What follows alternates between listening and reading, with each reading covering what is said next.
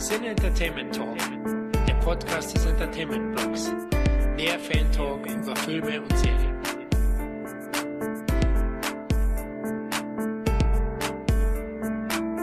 Willkommen, liebe Zuhörerinnen und Zuhörer, zum zweiten Teil des großen Steven Siegel Marathons. Und ja, ich bin wieder der Christoph und irgendwie als einziger übrig geblieben von der letzten Runde. Denn ja, ähm, bei Siegel kommen nur die Harten in den Garten und deswegen haben wir hier die extra Harten eingeladen. Allen voran Christian, der Skrobokop. Hi, willkommen.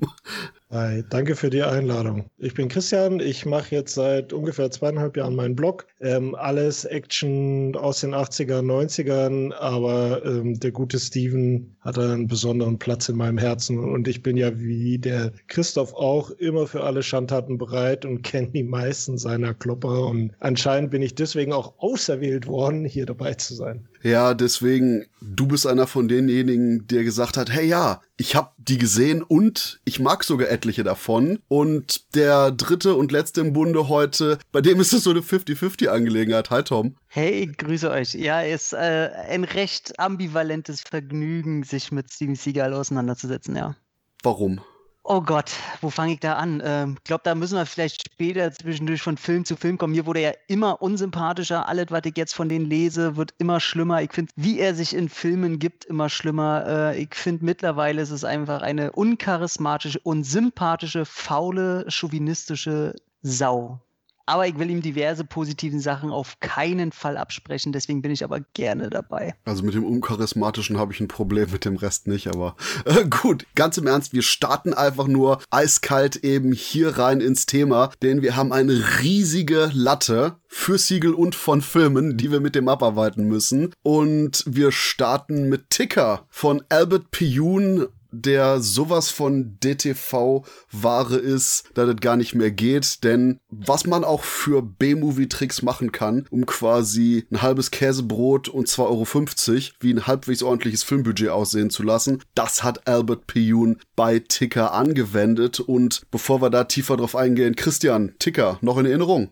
Ja, definitiv, aber in keiner guter. Also Uff. ich weiß noch, dass ich mich damals sehr darauf gefreut habe, alleine aufgrund des Casts und gedacht habe, wow, äh, was da alles da zusammengetrommelt wurde. Und dann am Ende es ist einer der für mich eher langweiligen Beiträge. Er ist ein bisschen obskur, äh, wenn man den mal guckt mit dem ganzen CGI-Nutzung, diese Hintergründe. Das Beste ist ja, dass die ganzen Schauspieler eigentlich in dem Film überhaupt nicht irgendwie zusammenkommen, sondern alle haben separat ihre Szenen gedreht. Also auf eine obskure Art und Weise ist er schon wieder unterhaltsam, wenn man weiß, was da eigentlich alles so passiert ist bei den Dreharbeiten. Ja, nee, ich bin da äh, tatsächlich bei dem nicht so wohlwollend, weil ich aber auch Albert Puren für eine absolute Nulpe halte, was äh, sein Regiewerk angeht. Und da muss man auch leider sagen, bei mir war es ähnlich. Ich habe mich äh, gefreut, besonders nach Exit Wounds hatte man ja wieder so ein bisschen Hoffnung, dass da jetzt wieder ein bisschen was Gutes kommt, dass da wieder ein bisschen vielleicht Budget am Werk ist. Und Budget hat er ja gar nicht so wenig gehabt. Und leider, ich sage nur die äh, Greenscreen-Aufnahmen, als Dennis Hopper im Auto sitzt. Ja. Man kennt es ja, dass die Leute, also gerade in B-Movies ist es halt die Regel, dass die natürlich nicht mit dem Auto da irgendwie rumfahren können, Geld einsparen müssen. Aber so dilettantisch wie da oftmals die Effektschmiede arbeitet, ist ganz großer Käse. Und wer davon nicht überzeugt ist, wie scheiße dieser Film ist, soll sich doch bitte im Grunde alle Dialoge mit Dennis Hopper angucken. Also ganz äh, schlimmes Machwerk. Oder zugucken, wie Steven Seagal äh, eine Treppe runterrennt glaube wahrscheinlich das letzte Mal in seinem Filmleben, schiebt so seine Wampe ganz schön die Treppe runter da. Naja, also bei der frühen DTV-Ära hat er definitiv nicht nur Gegner bekämpft, sondern auch noch Treppen. Das hat sich erst später gegeben. Aber wo du die ganzen Sachen mit den Autos äh, sagst und mit der Greenscreen-Aktion, Jamie Presley und Dennis Hopper, die ja quasi so ein Duo sind im Film, waren nie gleichzeitig am Set. Das ist auch der Gag, wenn die quasi beide nebeneinander im Auto sitzen, ist das alles quasi einfach nur mit Stand-ins gedreht gedreht worden und dann nachher zusammengeplappt worden. So mit den B-Movie-Tricks wurde hier gearbeitet. Deswegen ist es schade, dass die Audiokommentarspur von der US-Disc nur auf der US-Disc ist, weil mhm. da hat Piyun, haut der mega an Informationen raus. Ich würde sogar sagen, einer der interessantesten Kommentare, was Filmtechniken angeht, den ich so persönlich kenne. Da muss ich auf jeden Fall auch sagen, also so schlecht ich seine, also wirklich alle Filme von ihm finde. Die Audiokommentare von ihm, er hat ja auch einen zu Slinger gemacht mit Van Damme, um den mal hier reinzubringen. Der beste Audiokommentar, den ich bisher überhaupt kenne, und ich ziehe mir die auch immer alle rein, wahnsinnig imposant und informativ und so ehrlich, wie man es sonst, glaube ich, kaum irgendwo wahrnehmen kann. Okay, und das ist der Punkt, dass ich jetzt mit unserer Lightning Seagull Round deswegen einfach nur komplett weitergehe und sag, hey, wir sind schon bei Halbtot angekommen, dem letzten, ja, dem letzten Siegel, Siegel Kinofilm und heilige Scheiße, es ist ein PG-13 Steven Siegel Film und wahrscheinlich ist das einfach nur Karma gewesen, dass das ihm das Kreuz gebrochen hat. Und uff, ja, Don Michael Paul hat irgendwie in den letzten paar Jahren durch Tremors und ähm, auch die Fortsetzung von Death Race, Death Race 4 DTV durchaus sich ein bisschen profilieren können auf dem Sektor. Aber im Kino, der ganze Film wirkt wie ein teurer DTV-Streifen. Und das Problem ist, dass die Action-Szenen einfach nur kastriert as fuck sind. Und wenn Siegel dann einfach nur irgendjemand quer durch ein Zimmer wirft und der einfach nur toten Augen auf dem Boden liegt und der Kampf vorbei ist, uh, so sehr das hier cheesy mit dem ganzen Hip-Hop-Bullshit ist, ja, ich habe doch auch durchaus meine Probleme bei Halbtot, aber hey, ich habe leichte Nostalgie, weil ich den noch im Kino gesehen habe. Ja, das geht mir ähnlich. Also Halbtot ist für viele Sachen, die da später kommen, sicherlich noch ganz ordentlich, aber wie du sagst, also der wirkt schon wie äh, die Direct-to-DVD-Film. Ähm, das ist keine wirkliche Kinoproduktion. Ich habe auch so mein Problem mit Jerul. Ja, das ist für mich kein Schauspieler. Und immer wenn, wenn Segal sich irgendwie so, ja, der Hip-Hop-Kultur annähert, möchte ich sagen, dann ist es für mich immer so ein bisschen cringeworthy. Ja, das ist so, wenn er, wenn er da so als der total coole Obermacker da mit den Black Rappern da irgendwelche äh, Sprüche austauscht, das ist immer schon für mich hart grenzwertig. Und wenn ein Film schon ja, wenn da, wenn da so deutsche Haudegen wie Hannes Jenike und Alexandra Kamp mitspielen, das ist auch nicht wirklich das Qualitätsmerkmal. Aber es ist doch wunderbare also Verbindung zwischen Hip-Hop und Siegel, wenn Ja Rule ihm beibringt, so, du musst Ait sagen, nicht alright, so Ait. Und dann ist Steven Siegel mit so einem Grinsen, Ait. Fantastic. Wir haben auch nachher noch wunderbare Beispiele, wo das gleiche passiert. Ja, definitiv. Das passiert noch ein paar Mal. Also, was ich ganz nett fand am Film ist, äh, der Bösewicht, der, der Morris Chestnut, ähm, so eine Verbindung zum Alarmstufe Rot 2, da hat er ja auch mitgespielt. Das finde ich wieder ganz nett. Und der Film kann sich insgesamt schon sehen lassen, aber es, ich finde ihn eher witzig, muss ich sagen, als wirklich so richtig als Actionbrett unterhaltsam. Oh, ihr habt jetzt alles schon rausgekramt. Ich wollte auch sagen, unser Mann in Hollywood, Hannes Jenike. Und äh, ich habe ihn gerade erst gesehen in Stranded mit Michael Dudikoff, den habe ich mir mhm. frisch angeguckt. Ja, ähm, man muss sich manchmal durch Gülle graben. Aber äh, den finde ich gar nicht so schlecht. Und sag mal, haben die eigentlich ein einziges Mal irgendwo äh, in Berlin gedreht? Weil du siehst ja viele Hintergründe, die wurden ja hier vom Olympiastadion und so genutzt. Und da konnte ich auf die Schnelle leider gar nicht rausfinden, ob die das wirklich vor Ort irgendwie gedreht haben für ein paar Minuten. Ansonsten, äh, Morris Chetnut fand ich auch, finde ich insgesamt sehr cool eigentlich. Und ich muss auch sagen, so ein paar Kampfszenen, die so zwischendurch sind, die finde ich ganz nett. Also ich würde auch sagen, das ist so ein Guilty Pleasure. Die Dame in ihrem Lederkostüm, das ist so ein optisches Bonbon, die ich ganz nett finde. Da haben sie natürlich noch die, die alten Matrix-Anleihen so ein bisschen mit reinpacken müssen. Weil sie bewegt sich, als sie runterkommt, bewegt sie sich natürlich mit ihrem Mantel in Zeitlupe, im Regen und so. Ist schon alles so ein bisschen die Pepsi-Version von Matrix. Aber den kann man sich schon geben. Also Ja Rule hast du auch gesagt, ja, der Typ, ey, ist so ein Kampfzwerg, den kannst du nicht ernst nehmen. Also, und die Szene, schade, Christoph, die wollte ich ansprechen, mit seinem Eid ist natürlich, ist natürlich Zucker, ne? Aber ganz im Ernst, das ist der Moment, wo du doch die Szene ansprechen kannst, wo einfach nur am Anfang Steven Siegel auf die Bremse tritt beim Auto und einfach nur Ja Rule oh. aus dem Auto geworfen wird. wie so eine Pappfigur, einfach wie so ein Dummy wirklich. Oh, so schön. Ja. Auch wenn er mit seinen zwei, weiß ich, zieht er so eine, so eine automatischen Desert Eagle in beide Hände. Die ja. du siehst einfach, es sieht danach aus, als wären diese Waffen einfach viel zu schwer für diesen kleinen Menschen. So die Arme werden gleich 10 Zentimeter länger, so. Oh. Ja, auch, auch der, der ähm, fand ich eigentlich schade, der Gefängnisdirektor, der sich noch vorstellt als äh, El Fuego, das Feuer. Aber bringt tut der Typ halt auch nichts. Ja, ist halt eben ein kleines Feuerchen. Ja, so, so ein kleines Busch. so eine Art Lagerfeuer. nee, aber der ist auch so eine Art Guilty Pleasure. Man muss ja sagen, immerhin hat es auch für einen zweiten Teil gereicht, aber da dann nur noch für äh, Bill Goldberg war das mit Ja Rule, ne? Christian Lightning Round, hast du Teil 2 gesehen? Ja, tatsächlich, aber ist schon ein paar Jahre her und der ist also das ist dann irgendwie so ein, irgendwo im mittleren Westen, irgendwie so ein ganz normales Gefängnis. Äh, keine, außer dem Nebendarsteller, diesen Corrupt, ich glaube, das ist auch ein Rapper, aber keine Ahnung, der da mitspielt. Das ist ein solider C-Film, würde ich sagen. Äh, da habe ich echt Schlechteres erwartet, aber da ist mir auch nicht viel hängen geblieben, außer dass Bill Goldberg da irgendwelche ein paar Leute umhaut und das war's dann. Ja, der hat so ein interessant semi-incestuöses Verhältnis zu irgendwie seiner Tochter. Der ist mal so, oh Baby, oh Baby, was ist mit dir? Oh Baby, so, hm, okay. Goldberg, ease off, ease off. Aber ähm, generell, ja, das, das ist so lustiges Teil 2 dreht die Story dann um und wenn man irgendwie auf Continuity achtet und Filme mag, muss man natürlich drauf aufpassen, dass Halbtod 1 und Halbtod 2 storymäßig zusammenpassen. Das ist hier nicht der Fall und allein deswegen ist es für mich ein No-Go. Abgesehen von den nicht vorhandenen Action, Choreografie, von den extrem dunklen Sets und zu viel korrupt. Und jetzt kommen wir nämlich, ich würde sogar sagen, korrigiert mich, wenn ich falsch liege, aber wahrscheinlich zu dem berühmt berüchtigsten, weil wahrscheinlich auch frühesten, mit einem der frühesten DTV-Streifen von Siegel, The Foreigner, Der Fremde, der einfach nur von Michael Oblowitz als irgendeine Art konfuser Spionage MTV-Style Trip gemacht wurde. Und ich lasse euch einfach mal den Vorlauf hier, Christian. Memories. Also das ist tatsächlich der Film. Ich habe zur Vorbereitung auch nochmal das äh, Sigalogy-Buch nochmal zu, äh, zugute geführt und nochmal versucht, in diesen Film reinzukommen. Aber es ist tatsächlich der. Ich kann mich an den Film kaum erinnern, außer dass dieser äh, Max Ryan da noch mitgespielt hat. Und sonst erinnere ich mich nur, dass ich den damals sehr konfus fand.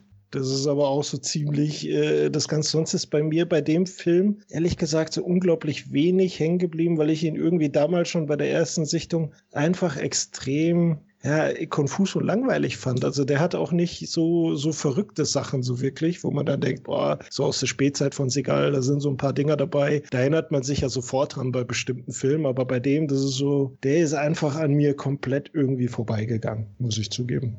Ja, also ich glaube, das Konfuseste ist überhaupt, dass gerade dieser Teil später noch einen zweiten bekommen hat. Und also ich habe auch genauso wie du, Christian, probiert, da irgendwie reinzumachen. Ich weiß besonders, dass ich den extrem scheiße fand. Also sowas wie Ticker finde ich ja auch doof, aber da kann man ja drüber reden. Der hat ja Szenen, die wegen ihrer Scheißigkeit in Erinnerung bleiben und somit wenigstens noch einen Unterhaltungswert bieten. Aber ich weiß, dass Foreigner von vorne nach hinten wirklich langweilig war und das Problem ist, dass er da sein, sein CIA-Verschwörungsgeschwurbel so auf die Spitze getrieben hat, dass ich weiß, dass ich am Ende ja nicht wusste, warum er da wen jetzt überhaupt jagt oder äh, tot sehen will oder wer da jetzt überhaupt noch mit drin hängt. Er war bloß irgendwer, der aus irgendeinem Grund Leute erschießen darf und war wieder so ein Ex-Irgendwas oder äh, ein Geheimspion immer noch und es war einfach konfus und ein Film, der einfach sehr, sehr langweilig ist. Ich würde sogar sagen, einer seiner schlechtesten. Ich habe meine bizarre Faszination mit dem Film. Okay. Das war klar. Beim ersten Mal, what the fuck? Ich habe sogar ernsthaft die VHS gekauft, damals aus der Videothek. Ich habe den Film mehrfachst gesehen. Mit mehrfachst meine ich, ich bin fast, glaube ich, beim zweistelligen Bereich. Denn das ist einer von den Filmen, wenn ich mich nicht entscheiden kann, welchen Ziegel ich gucke, dann tue ich den rein. Denn jedes Mal entdecke ich irgendwas Neues, Absurdes, was absolut gar keinen Sinn macht. Wie Tom auch schon sagt, die CIA-Verschwurbelungen hier gehen auf ihr absolutes Maximum raus und Steven Siegels generelle, oh ja, dann haben wir hier das Shadow Cabinet von den Politikern, die bei den anderen Shadow Cabinet Politikern aber noch überentscheiden. Und eigentlich geht die Handlung davon, dass wir so einen Flugschreiber brauchen, weil so ganzes Flugzeug runtergebracht wurde wegen der Verschwörung, wo wir nur einen Typen umgebracht haben, aber dann habe ich den Flugschreiber abgegeben, aber der gleiche wollte ihn irgendwie nicht haben, dann habe ich den Flugschreiber weitergegeben, aber der Typ, der eigentlich mich erschießen soll, kommt mit mir mit, aber was ich weiß, dass der mich erschießen soll, deswegen sind wir erst beim Team-Up, dann aber können wir gegeneinander kämpfen und andere Leute werden werden auf mich abgesetzt, die mich umbringen sollen. Gleichzeitig gebe ich meinem Wagen irgendeinem anderen Typen mit Pferdeschwanz, der von Auftragskillern umgebracht wird, weil er von hinten so aussah wie ich, was meiner Meinung nach sicherlich ein kompletter Meta-Joke ist für die ganze Steven, St Steven Siegel-Dubelei, die wir noch in dem weiteren DTV-Ära mitbekommen. Und so Sachen wie Steven Siegel, der einfach nur einen Badass-Dialog hat, während ein Typ ihn mit der Waffe bedroht, während er am Pissoir steht, also Siegel steht am Pissoir, dann irgendeine komische Sprungwaffe Waffe baut, die einem Typen in die Brust schleudert, der dann explodiert aus irgendeiner alten, ich glaube, Hof heraus. Und alles an dem Film ist einfach nur, what the fuck? Und ja, wahrscheinlich ist deswegen einfach nur der Punkt, dass ich jedes Mal wieder zurückkomme und denke, wow. Und dieses Wow wird immer größer, aber nicht besser. Deswegen, ich bin bei euch, ich bin nur trotzdem fasziniert davon. Also ich wollte auch gerade sagen, also ich bin gleichzeitig erschrocken und fasziniert aufgrund deiner Ausführungen und dass du, dass du so in diesem Film drinsteckst. Also das Verrückte ist ja, das macht mir ja schon beinahe, aber nur beinahe wieder Lust, den zu sehen, weil ich den wirklich grausam fand. Aber aufgrund dieser, dieser Review alleine würde ich ihn mir tatsächlich nochmal antun. Also Wahnsinn. Mein Punkt ist, habt auf jeden Fall nebenher so eine Art äh, Flipchart oder einen Blog, damit ihr euch die Figuren notiert. Das hilft. Zumindest dann, wenn ihr zum dritten oder vierten Mal das Ganze schaut. Ich wollte gerade sagen, das wird so ein bisschen wie so eine 70er Jahre britische Polit-Miniserie, wo man wirklich aufpassen muss, in jedem Gespräch auf die Namen zu achten, nur in der Steven Seagal-Version. Also, nee, nee, nee, nee. Und allein ganz am Anfang, wenn Max Ryan als Doppelagent oder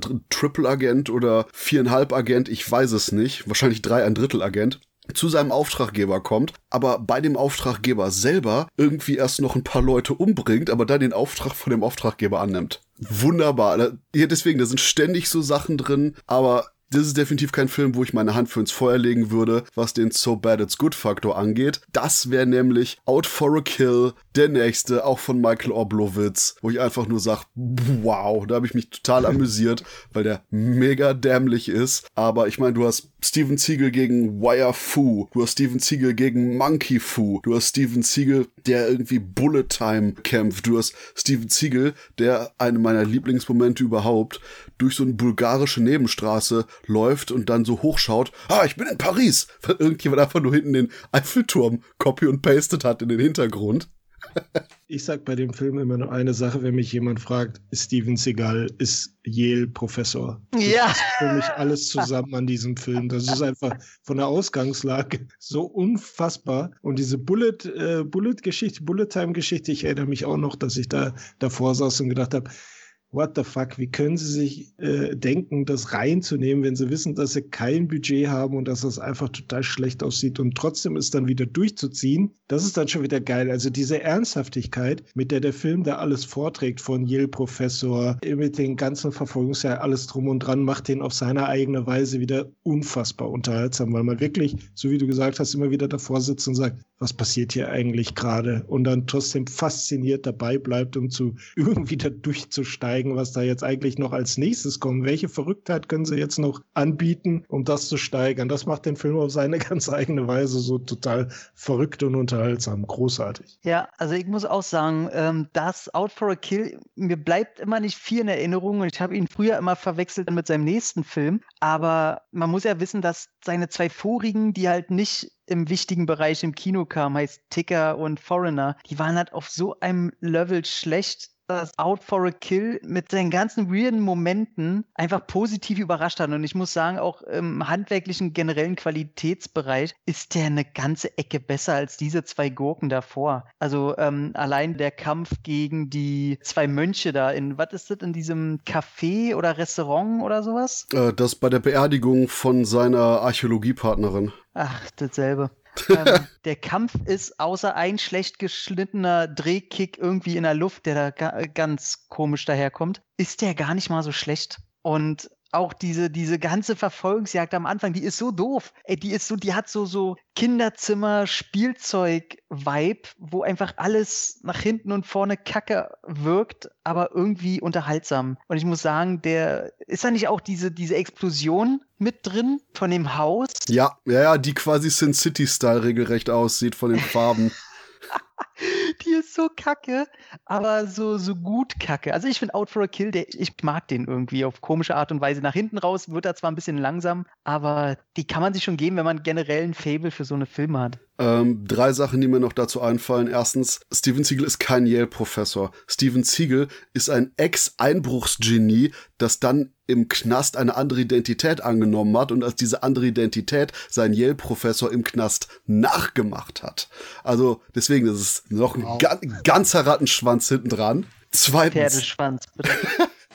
am Anfang bei der Archäologieausgrabung, wenn die Kamera so auf diese Altertumsteile ranzoomt, haben die allen ah. Ernstes Modelle. Super. Und supergeiler Dialog. Du hast nämlich ihn und seine bald tote Archäologie-Helferin, die irgendwie, keine Ahnung, so eine alte Schale ausputzen und dann einen von den Drogendealern einfach nur vorbeiläuft und einfach auf eine von den Schalen tritt. Und Steven Ziegel, ich glaube nicht, dass es ein Archäologe ist. Oh ja, und wir dürfen nicht vergessen, die haben die ja die Triaden, die einfach nur konsequent an einem Tisch sitzen und ständig ein, zwei Leute von ihrem Triadentisch schicken, um Steven Ziegel umzubringen obwohl sie, wenn sie nichts getan hätten, eigentlich keine Probleme hätten. Auch super. Oh, jetzt fällt mir ein, der beste, schlechteste Bosskill am Ende ist es das doch. Mit dem, ne, Schwert. dem Schwert aus dem Fett. Oh, ja. Ey, das würde sich nicht mal Mortal Kombat trauen. Also, Mortal Kombat 2 schon. Wenn ihr mal sehen, wenn ihr mal sehen wollt, äh, wie schön man mit einem geworfenen Schwert jemanden köpfen kann, wunderbar. Und äh, geworfene Schwerter, Stichpunkt für den nächsten Film und ich sag ganz unironisch, ich liebe Belly of the Beast. Belly of the Beast ist allen Ernstes einer der letzten Hongkong-Style-Actionfilme, die irgendwie gemacht wurden, bevor Hongkong von den Kommunisten übernommen wurde und die sich nur noch gegenseitig auf die Fresse gehauen haben als vor der Kamera. Und hier eben Ching Xiu-Tung inszeniert hier, ich meine, du hast Voodoo-Mönch Battle, du, du hast Arrow Cam statt Bullet Cam, du hast Arrow Cam, du hast Steven Siegel, der ernsthaft einen auf Hardboiled macht und zwei äh, Pistolen gleichzeitig abschießen, eine ganze alte Bahnanlage zersiebt mit irgendwelchen Gegnern, mit einem super Moment, wo Steven Siegel auf so eine Lore Bauch voran springt und dann die nächsten, nächste Minute nur Bauch voran auf der Lore sitzt, liegt, die gerade weiter gerade ausfährt und er links und rechts die Leute abschießt. Fantastisch. Äh, wir haben Byron Mann als Sidekick von Steven Siegel, der nach dem ganzen Chaos, das er mit ihm erlebt hat, eigentlich als Mönch seine Ruhe haben will. Doch dann kommt Steven Siegel vorbei. Du hast nur so männliches Nicken, männliches Nicken und er kommt mit. Einfach nur fantastisch und das ist der Film, auf dem ich persönlich meine Steven Siegel Autogramm habe. Sehr nice. Also ähm, ist schwer jetzt nach dieser Lobhudelei da anzuknüpfen, deswegen mache ich es ganz kurz. Ich gebe dir da äh, komplett recht. Ich finde, das ist, äh, wenn man sich den Film anguckt und den ver vergleicht mit den ganzen Filmen, die in letzter Zeit kamen, außer ein paar Ausnahmen, dann sieht man mal, wenn der Mann will, also okay, das ist jetzt auch schon 17 Jahre her, aber wenn der Mann wollte, zu was er auch in der Lage war, also das ist ja eine, also der Film um ihn herum funktioniert ja schon alleine, aber mit ihm und mit äh, seiner Note noch da drin das macht den Film sogar noch besser. Und das ist, wenn man, für mich ist das auch der Film, wenn ich jemanden einen Film aus seiner ganzen Direct-to-DVD-Phase irgendwie geben müsste, dann wäre es wahrscheinlich Belly of the Beast. Das ist einfach ein guter Film, für sich alleine schon gesehen. Also da gehe ich auch mit, ich mag den auch sehr, also gerade durch Byron Mann auch. Und ich glaube, so für Otto Normal Gucker hat man da schon noch ein paar Stolpersteine drin. Aber innerhalb dieses Segments ist der schon wunderbar. Also allein die ganze Prügelei auf diesem, was ist das, dieser Fischmarkt, dieser überdachte Fischmarkt oder was ist das? Chinese Wet Market.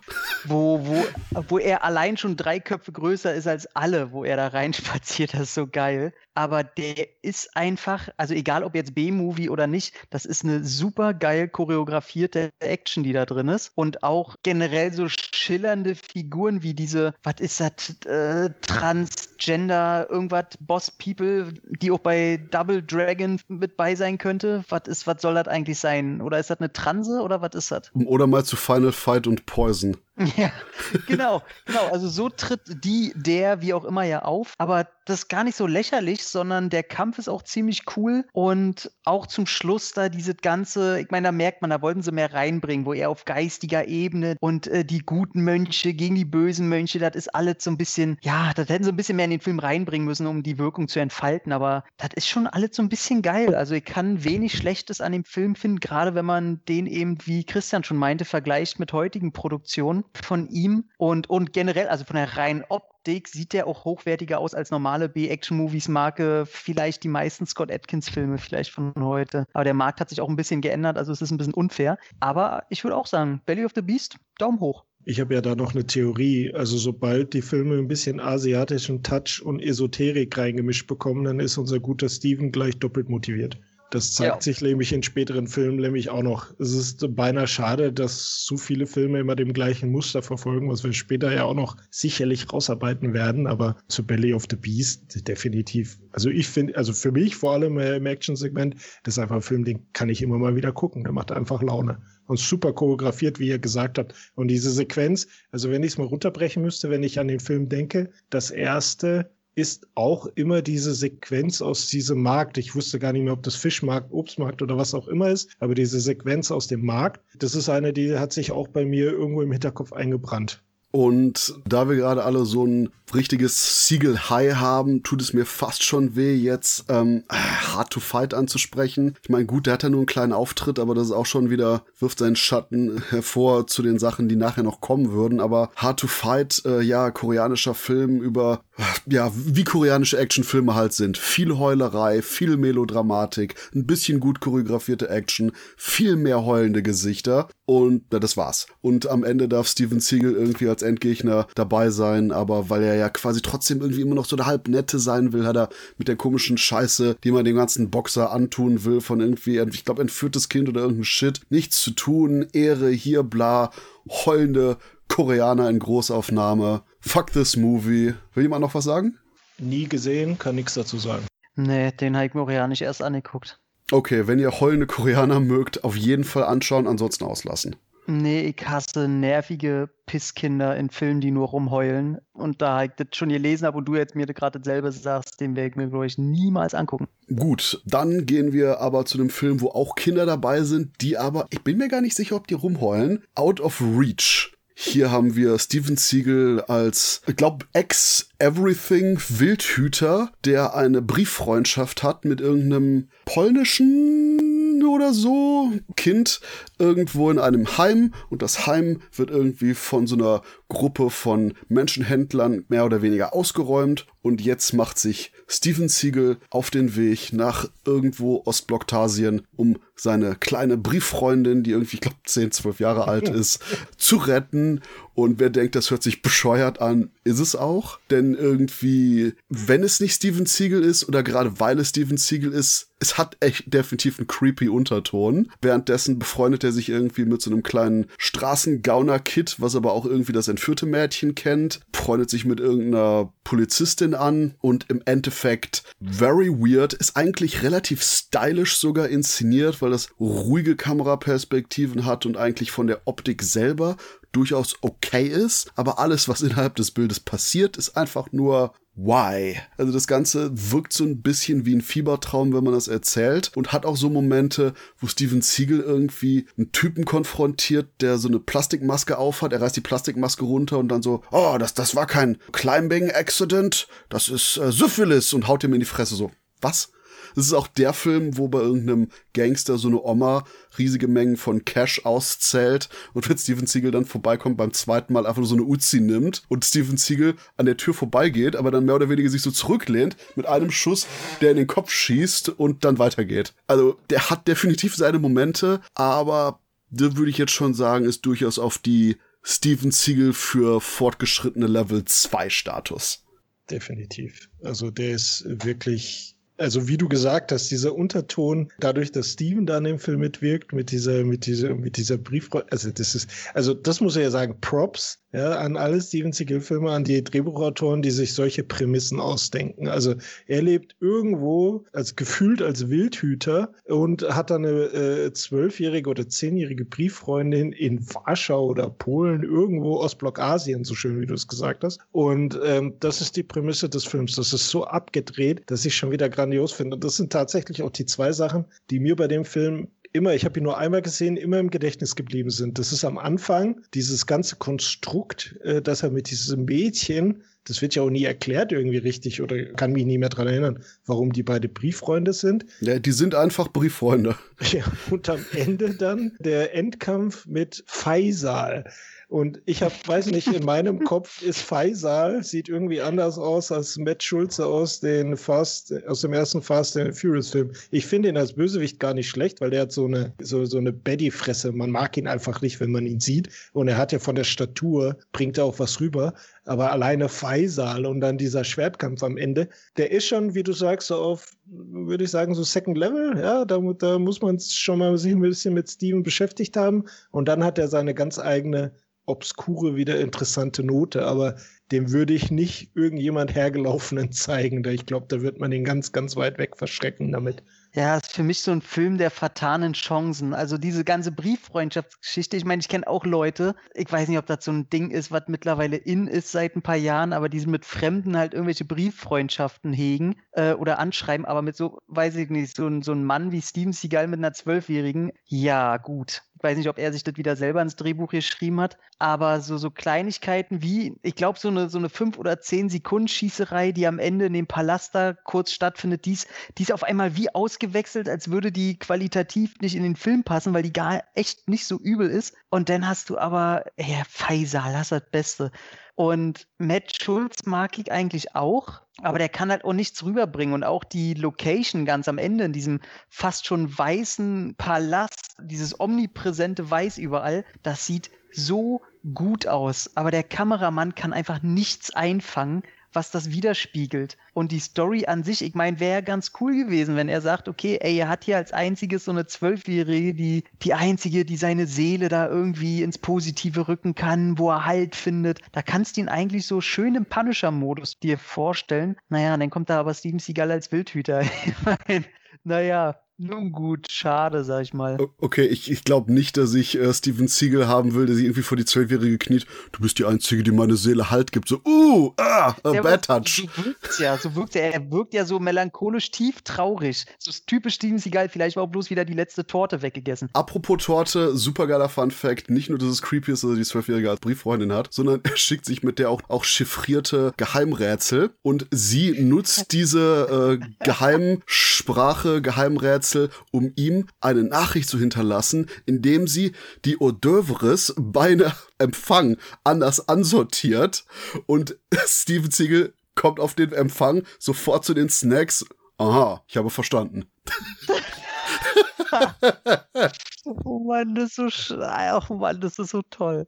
Würde er sich das mit einer Zwölfjährigen übers Internet chiffrierte Nachrichten schicken, dann hätten wir schon wieder einen anderen, einen anderen Fall. Da hätten wir ein paar ganz wild. andere Odeuvre, ey. Das wäre dann Tatort Münster. Yikes. Aber um mal quasi von den creepy Kindersachen äh, zu einem Land mit creepy Kindersachen zu kommen. Japan. Hey, willkommen Into the Sun im Netz der Yakuza, der in Japan Kinofilm war und ich mag den Film. Der Punkt ist, der Film ist slow. Der Film hat durchaus so auch nicht nur seine Langsamkeit Langsamkeit, sondern generell seine Längen. Aber man merkt die einfach nur extrem japanische Inszenierung von allem hier. Und das ist auch wieder der Faktor, den Christian gesagt hat. Wenn die Asiaten am Werk sind, scheint Siegel plötzlich 200 Prozent von seinem typischen Modus zu geben. Und das hier hatte ich auch als Gefühl. Das Einzige, was mich tierisch stört, ist eben hier in Verns Sigalogy Buch. Also Leute, Hörer, wenn ihr das nicht habt, unbedingt holen. Geiles, geiles Buch über Siegel wird ein Director's Cut beschrieben, der anscheinend in Japan auf DVD sein soll.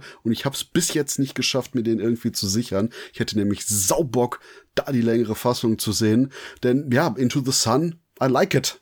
Da kann ich auch wieder nur vollkommen zustimmen. Das ist einer seiner in dieser Phase definitiv besseren Werke kam für mich damals so ein bisschen so, so überraschend, weil nach äh, Out of Reach, Out for a Kill, habe ich gedacht, okay, weiter in diese Richtung, wird sicherlich weiter in diese Richtung gehen. Und Into the Sun hat dann wieder ein ganz anderes Gefühl irgendwie. Also wirkt, ja, slow, man nimmt sich Zeit, es ist auch nicht alles jetzt hundertprozentig gelungen, aber der wirkt wertig. Ihm tut diese Umgebung auch unglaublich gut. Also er hat ja dann auch irgendwie mal in, im Making-of oder so, beschreibt er dann auch, dass es ihm ja zum Teil peinlich war, wie schlecht er äh, Japanisch sprechen würde und solche Anleihen. Also er blüht da richtig auf und der Film, der ist einfach gut gemacht. Also wie lange geht der? 100 Minuten knapp oder so? Mhm. Und äh, da kommt kaum Langeweile auf. Ja, da bin ich dabei. Also Into the Sun, der ähm, ist mit Hingabe gedreht, das merkt man. Also der ist jetzt vielleicht per se kein guter Film, aber ein guter Steven Seagal B-Film. Und einzige, was mich so ein bisschen stört, ist beim Showdown, da gibt so es ein, so ein paar vertane Chancen, wie ja zum Beispiel der Typ mit dem Hut, den er da irgendwie äh, umbringt, da, da sind so ein paar, also da sind handwerkliche Schnitzer drin, wo ich einfach sage, die hätten nicht sein müssen. Aber, und da merkt man schon, wie gut der ist, die Bösewichte blieben mir im, im Kopf. Und äh, ich sag mal, das Schicksal von seinem Partner, das hat mich wirklich gestört. Also das war nicht so, dass man es wegguckt und denkt, ja, okay, jetzt, jetzt die Ditte, jetzt passiert das, sondern da sitzt man dann davor und denkt sich, puh, okay, das hätte ich jetzt nicht erwartet, jetzt bin ich doch schon so ein bisschen sauer und äh, jetzt hau dem Bösen mal richtig vor den Sack. Deswegen, ähm, und ich mag die erste halbe Stunde am meisten. Also gerade wenn du siehst, die erste Prügelei, also generell auch der Generationskonflikt, den er da beschreibt zwischen neuen und alten Gangstern, äh, das funktioniert. Mag ich. Da wäre ich absolut bei dir. Die erste halbe Stunde ist definitiv die äh, am erinnerungswürdigste. Und dann springt mein Gedächtnis irgendwie direkt zum Finale. Genau, wie bei mir, ja. Und äh, interessanterweise sind wir jetzt gerade am Anbeginn der Joe Halpin-Ära, nämlich Ex-Cop, Ex-Undercover-Cop, Joe Halpin, der irgendwie für Jahre jetzt mit Siegel gemeinsam Filme macht und produziert, quasi Brothers in Crime oder eben nicht wegen Ex-Cop. Insgesamt ist das eigentlich ein wichtiger Typ für die Entwicklung von Siegel, aber wir haben den jetzt nicht wirklich so präsent innerhalb der wirklichen Filmografie, weil der hat hier in Stories mitgearbeitet, der hat produziert etc. etc aber taucht jetzt nicht als Regisseur oder ähnliches auf. Und das ist auf jeden Fall ein Punkt, wo man sich eben einfach nur Joe Halpin in Erinnerung halten sollte. Denn ich würde sagen, in der Phase, wo er mit bei Siegel war, hat der auch mit so seine interessantesten Werke gemacht. Denn jetzt bis zum Ende des 2000er Jahrzehnts war Halpin mit am Start. Ich denke auch noch deutlich danach. Egal, lange Rede, kurzer Sinn. Äh, das mit den interessanteren Sachen bricht jetzt leider komplett ein, denn als nächstes ist Submerged an der Reihe und uff. Anscheinend war der Film irgendwann mit irgendwelchen genetischen Monstern geplant in einem U-Boot, mit irgendwelchen Killern in einem U-Boot. Jetzt haben wir einen Actionfilm, der für keine Ahnung, 15, 20 Minuten in einem U-Boot spielt. Und wir haben Steven Siegel, der einen auf Cajun-Dialekt macht und irgendwie mit seiner komischen C-Movie Expendables Truppe irgendwo einfällt und Action macht. Ja, Anthony Hickox ist eigentlich nie so der gute Regisseur gewesen und hier zeigt er auch, dass es so ist. Sehr schön zusammengefasst. Also bei dem Film, da kann ich nur sagen, buh, der Film hat mich damals echt ziemlich angepisst und sauer gemacht und macht es immer noch ein bisschen, weil ich damals nach dem, nach dem, was ich da gehört habe und nach so einem ersten Trailer und Plakat und, und was weiß ich alles, ich habe jetzt keinen Weltfilm erwartet, aber ich habe gedacht, ja cool, er hat so eine Truppe, die machen hier so Söldnermäßig, dann hast du noch ein bisschen U-Boot-Action. Was kann denn da so wirklich schief gehen? Und dann ist es eine richtige Gurke. Er hat Vinnie Jones noch in dem Film, da ist noch Gary Daniels in dem Film. Das ist alles von vorne bis hinten verschenkt. Und ich habe den mir vor, weiß gar nicht, vor drei Jahren oder so nochmal angetan. Und es war wieder genau die gleiche Reaktion. Ich war wieder angepisst nach dem Film, weil ich gedacht habe, was ist da passiert? Wie kann man so einen Film eigentlich hinrotzen, wo am Ende irgendwie alle das Gefühl haben, das ist weder Fisch, weder Fleisch, macht irgendwie keinen Sinn, ist Verarsche äh, von der Bewerbung. Und äh, ich gucke ja auch alle Filme von Steven immer im Originalton. Und das war ja einer der ersten Filme, wo es mir richtig aufgefallen ist, dass es dann anderes Dubbing gab. Also, dass nicht immer seine eigene Stimme zu hören ist, sondern mal besser oder schlechter schlechtere, wir haben ja nachher noch Filme, wo es noch viel eklatanter wird, bessere oder schlechtere Voice-Overs gibt. Der Film ist einfach für mich Krütze und eine richtige Enttäuschung. Der ist nicht mal so schlecht oder so lustig, dass er wieder unterhaltsam ist, sondern der ist einfach nur scheiße. Ja, äh, wobei ich auch sagen muss, dass bestimmt die, die Postproduktion oder generell die ganzen Drehumstände, die müssen dem irgendwie das Genick gebrochen haben. Also das ist ja schon nicht mehr weder Fisch noch Fleisch, das ist ja nur noch Geräte. Und du hast ja diesen möchte gern Mercurian-Kandidat Story-Anleihen mit dass die Soldaten da irgendwie fehlgeleitet werden oder ferngesteuert und das ist alles so dumme Kacke und du wunderst dich eigentlich, wenn du diesen Film guckst, äh, wie, wie Christoph schon erwähnt hatte, warum das U-Boot eigentlich so gut ausgestattet ist, warum die Location so gut aussieht oder das Set. Und dann hörst du, ja, das sollte eigentlich die ganze Zeit im U-Boot spielen. Dann macht es auch Sinn, dass sie sich da so viel Mühe gegeben haben. Und was dann rausgekommen ist, ist eigentlich wirklich. Also ich denke auch mal, da ist so viel Gutes dran. Ich hatte bestimmt schlechte Laune an dem Tag, als ich das letzte Mal gesehen habe. Und dann machst du noch mal rein, denkst dir, boah, ne, der ist einfach scheiße. Und obwohl alles drin ist und, und wie Christian schon sagte, ich gucke auch eigentlich in den meisten Fällen im O-Ton, Allerdings, da bist du denn äh, härter im Nehmen. Ich kann mir das nicht angucken und muss ab dem Moment die Filme auf Deutsch gucken von ihm, weil dieses Dubbing, was ja,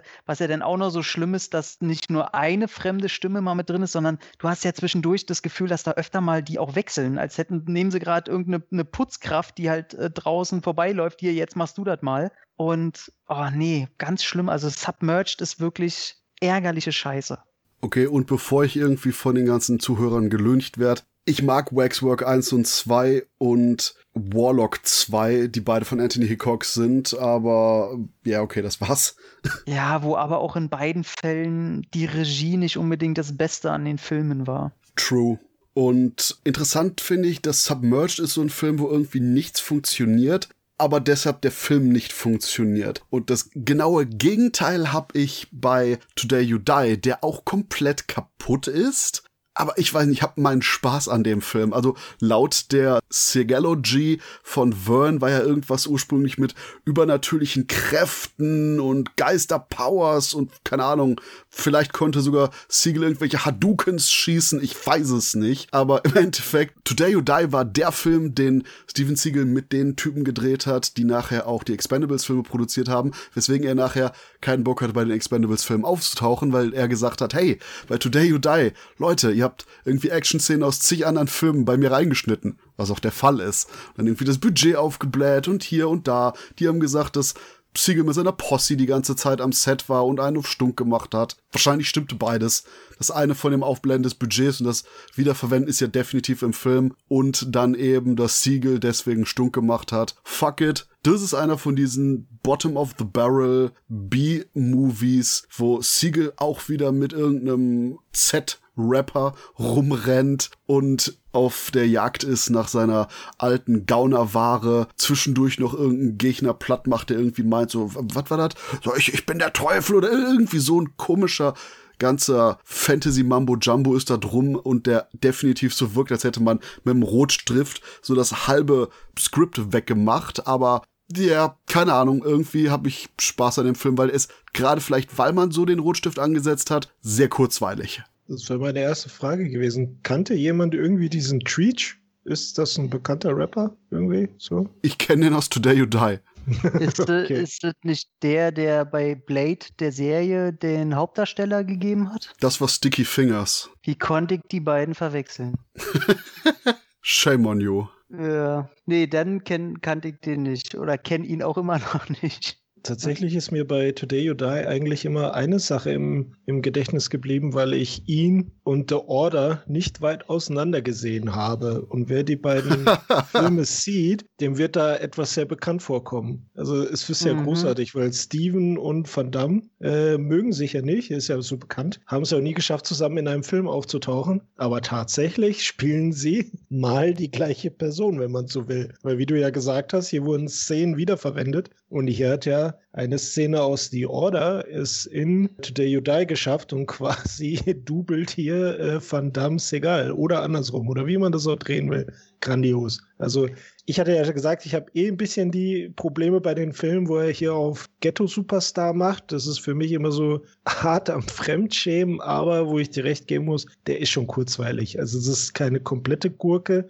in der Hinsicht, dass man da schon seinen Spaß haben kann. Die Action ist jetzt auch nicht so schlecht und der geht tatsächlich einfach sehr zügig vorbei. Aber so richtig viel ist mir von Today You Die nicht im Gedächtnis geblieben, bis auf diese The Order-Szene, wo ich einfach nur da saß und gedacht habe, hä, das kenne ich doch irgendwo her. Was ist denn das? Das ist schon sehr witzig. Haben Sie nicht auch einen, der Autostunt am Anfang, ist der nicht aus Red Heat? Ich glaube. Aber ähm, auf jeden Fall, bei mir ist das Problem, jeder Film, der so Stock-Footage in solch anmaßendem Mannigfaltigkeit äh, benutzt, ist bei mir generell raus. Also das ist für mich absolut ein Unding. Und trotzdem, ich gebe euch recht, vor allen Dingen, da die Chemie mit unbekannter Rapper 365 ganz gut funktioniert und mir immer bestimmte Szenen einfach in Erinnerung geblieben sind. Dass zum Beispiel Steven Seagal äh, als einziger natürlich im Knast einfach nur eine große Jeansjacke tragen darf und alle anderen müssen Anzüge tragen, aber gut ist Steven Seagal. Und dann die zwei Sprüche, ich weiß natürlich, das, da hat es jetzt angefangen, dass ich die auf Deutsch gucken musste einfach, wo der, wo sie im Knast sind und den Wärter ablenken wollen und der, der, wie hieß der, welcher ist das hier, Sticky Fingers? Nee, das ist hier... Treach, yo! Treach, Motherfucker. wo er sagt, äh, hier hampel mal, strampel mal. ich weiß nicht warum, dieser, dieser hässliche Reim und äh, wo er denn, und dann gibt Zigal dem Wachmann so einen geilen, äh, natürlich mit seinen, seinen Mach 1 Händen, einfach einen gleichzeitig auf dem Brustkorb und auf dem Rücken. Und das ist so, das ist doch kein normaler Schlag. Das sieht einfach so dämlich aus. Und natürlich bricht der Typ aber halb tot zusammen. Und dann noch, wo er bei dem Obergangster da dann reinläuft und der Typ am Tisch sitzt mit seiner Sonnenbrille und dann, du gehst wie ein Killer, aber du stehst wie ein Schwarzer. Nee, andersrum, du gehst wie ein Schwarzer, aber du stehst wie ein Killer. Ey, da hätte ich daneben, was? Also da wäre ja so typisch weiß gewesen. Ich hätte erstmal gefragt, was willst du mir jetzt damit sagen? Was? Ich habe keine Ahnung, was das heißen soll. Aber da wäre ich Whitey Whiteman gewesen, hätte nicht die geringste Ahnung gehabt, was der jetzt von mir will. Aber gut. Ähm, was du stehst wie ein Schwarzer angeht, fällt mir gleich noch ein Zitat ein aus Deathly Weapon, aber erinnert mich mal daran. Yeah. Und ja. ähm, hier nämlich Today You Die am Anfang die ganze ähm, Anbruchsequenz ist aus The Order. Danach mhm. ähm, die ganze Truck Chase ist aus Countdown Las Vegas mit ah. Motherfucking Peter Weller und die Knastrevolte ist aus Undisputed. Ja, alles Millennium, ne? Ja, und ich bin gerade so gut gelaunt, ähm, deswegen frage ich, können wir einfach Foreigner Black Dawn überschlagen? Denn der Film, der Film ist doch nicht mal wirklich schlecht. Der Film ist einfach nur öde. Der Film ist wie eine 0815 irgendwie Crime-Doppel-Episode im Fernsehen The End, oder? Ja, das ist einfach Kacke. Also ich weiß noch, wie ich mir den gekauft hatte und da kriegt nicht ein Mensch sein Bein hoch, aber auf dem Cover gibt es zwei Silhouetten, wo einer einen Sprungkick macht, als würden die da drin Akrobatik vom Feinsten vom Leder ziehen. Ich habe nichts davon bekommen.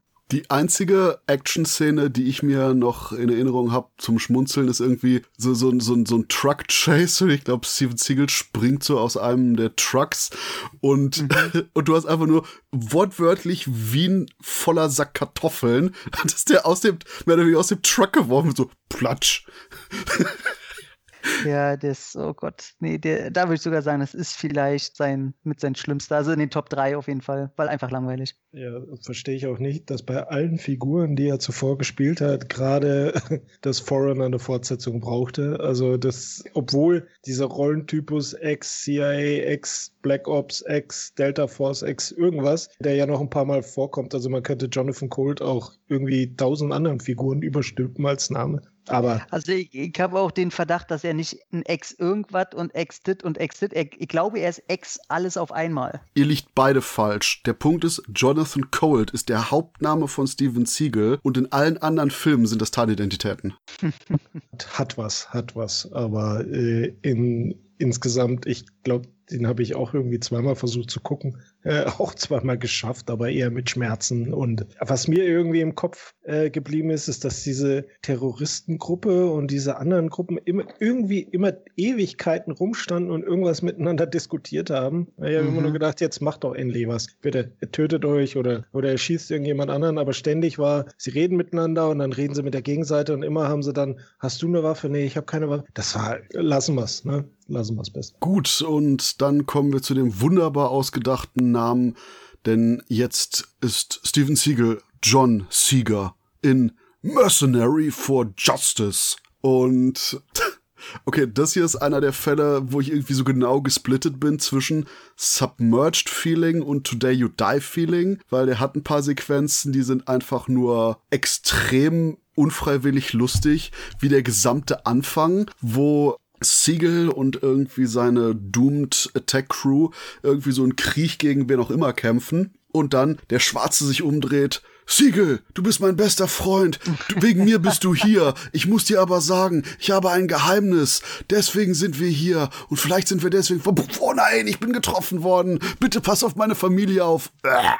Aber in etwa in der gleichen Laufzeit passiert das auch so, wo ich auch sage so, das ist der Cheese, den ich auf meinem Seagull Sandwich haben will. Aber dann wiederum hast du einfach nur Leerlauf oder so Sachen wie, oh ja, wir sind hier für die Gerechtigkeit und jetzt brechen wir bei diesem Geldinstitut ein und erschießen die ganzen Security-Mitarbeiter, die mit nichts zu tun haben.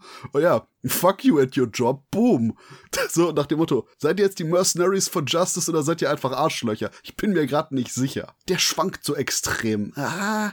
Ja, der hat, ich glaube, was ich ihm zugute halten will und das nicht viel, ist, dass der sein Härtegrad ganz schön weit nach oben schraubt. Also die Justice, die muss da durchgegriffen werden und da spritzt der Lebenssaft schon ein bisschen mehr als vorher. Und so cheesy die ganze Anfangsschießerei da und so weiter ist, aber man sieht hier, dass ein bisschen mehr Budget reingeflossen ist. Und es war ja ursprünglich auch geplant, aus dem ein ganz großes Ding zu machen, bis sie denn äh, doch recht früh schon gesagt haben, oh, hier stampfen wir aber mal so einiges wieder ein. Und ja, wie du schon sagst, den will ich immer toll finden und dann gucke ich ihn und denke mir, ach nee, ist halt scheiße.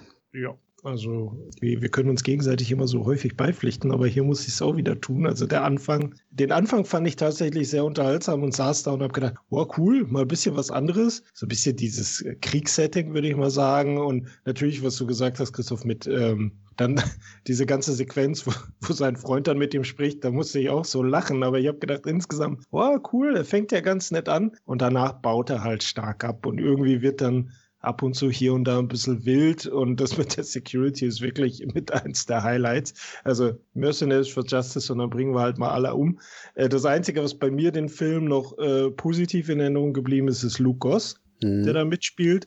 Ja. Aber das war es dann leider auch. Das ist schon ein bisschen zu wenig. Also es ist definitiv kein Highlight aus der Zeit. Eher so ein Film, ja, wenn man den mal gucken will, macht es aber auf eigene Gefahr. Und ähm, ich weiß gerade nicht, wer den gespielt hat, aber der Vorgesetzte von Luke Goss, der äh, Sniveling Brit Bastard, der am Ende auch mit One-Liner in die Luft gejagt wird. Der ist auch so ein richtig schmieriges Arschloch, das ich mochte zu hassen im Film. Das gebe ich dem Streifen auch noch. Und ähm, was Tom gesagt hat wegen den durchaus saftigeren Momenten, das liegt wahrscheinlich daran, dass der Film hier von Don E. Fauntleroy ist, der auch schon Today You Die gemacht hat und der in wenigen Jahren und in wenigen Filmen für, ich würde sogar sagen, den Film mit den größten Bloodpacks überhaupt gesorgt hat. Aber da kommen wir gleich zu, denn jetzt, wir sind an dem Punkt gekommen, der Siegel Punkt of No Return The Motherfucking Michael Keusch Trilogie. Und warum hieß Michael Keusch Michael Keusch? Weil seine Eltern besser so hätten bleiben sollen. Und der Punkt ist schlicht und ergreifend, wow. Ähm, ja, die Keusch Trilogie ist besonders, speziell, furchterregend, aber durch ihre furchterregenden Qualitäten teilweise wunderbar. Und ich denke, am besten illustriert das hier Shadowman, der von vorne bis hinten einfach nur absolut kaputt ist und ich gerade realisiere, dass etliche von den lustigen Momenten, die ich irgendwie aus Out of Reach in Erinnerung habe, eigentlich aus Shadowman stammen, wie die Sache mit dem, hey, das war kein Kletterunfall, das ist Syphilis und die Maschinengewehr-Oma, shit, das war alles hier in Shadowman und es ist auch peinlich, dass ich jetzt derjenige von uns bin, der als erstes mit seinem, oh, das war der andere Siegel-Film auf der Schnauze landet, aber ich gebe es ganz ernsthaft zu, da habe ich mich vertan und Shadowman ist wenn ich einem Außerirdischen zeigen müsste, was der absolute grabbelige DTV-Action-Bodensatz ist, den man sich aber trotzdem schön schauen kann, da würde ich Shadowman nehmen. Weil von Steven Siegel, der irgendwie Leute mit Hadoukens von innen platzen lässt, über Verfolgungsjagden, wo irgendwie dann wechselt, wer vorne ist bei der Verfolgungsjagd und einfach nur Steven Siegel so, oh, das ist ein Motorradfahrer, schießt auf den Motorradfahrer und ich so, Wusstest du überhaupt, dass der zu der Verfolgungsjagd gehört? und ständig so Nummern, der Film ist komplett kaputt, aber das macht ihn irgendwie liebenswert. Aber nur irgendwie da würde ich zustimmen. Also ich muss ja sagen, Shadowman ist von den von der Trilogie of Doom, so schön wie du das gesagt hast, irgendwie der Film, der mir irgendwie am wenigsten gegeben hat. Woran ich mich da eigentlich nur erinnere, ist diese komische Beziehung. Also irgendwie fand ich die Beziehung mit seiner Tochter irgendwie awkward und dann gleichzeitig noch mit seinem Schwiegervater, der war das nicht der Film, wo der Schwiegervater irgendwie zweimal tatsächlich seinen Tod vortäuscht oder so? Yes. Also ich weiß noch, dass ich damals gedacht habe, ehrlich, wirklich? meint ihr das jetzt ernst? Und sonst habe ich den Film tatsächlich nur in Erinnerung, dass ich überhaupt nicht verstanden habe, um was es eigentlich in diesem Film geht. Wobei ich glaube, er täuscht ihn nur einmal vor und das nächste Mal wird er dann von Siegel richtig platt gemacht. Okay, dann hat mich der Film einfach nur so hart verwirrt, dass ich das nicht mehr richtig mitbekommen habe. Also, das ist für mich so einer der typischen Vertreter, wenn ich den als Beispiel nehmen müsste, wie seine Filme überkompliziert irgendwann wurden, dass, dass selbst die Drehbuchautoren, Schauspieler und wer auch immer überhaupt gar keine Ahnung mehr hatten, was da passiert. Sicherlich da vieles auch im, im Nachgang von den Produzenten bearbeitet und was weiß ich, aber das ist so ein typisches Beispiel, wo ich dann einfach sage, die einfacheren Rache-Stories funktionieren halt doch immer noch besser als dieses ganze CIA-Schwurbel, wo am Ende keiner mehr weiß, um was geht's eigentlich und wer ist jetzt der Böse. Ja, also Shadowman ist bei mir tatsächlich von der Trilogie so der, so der unbeliebteste.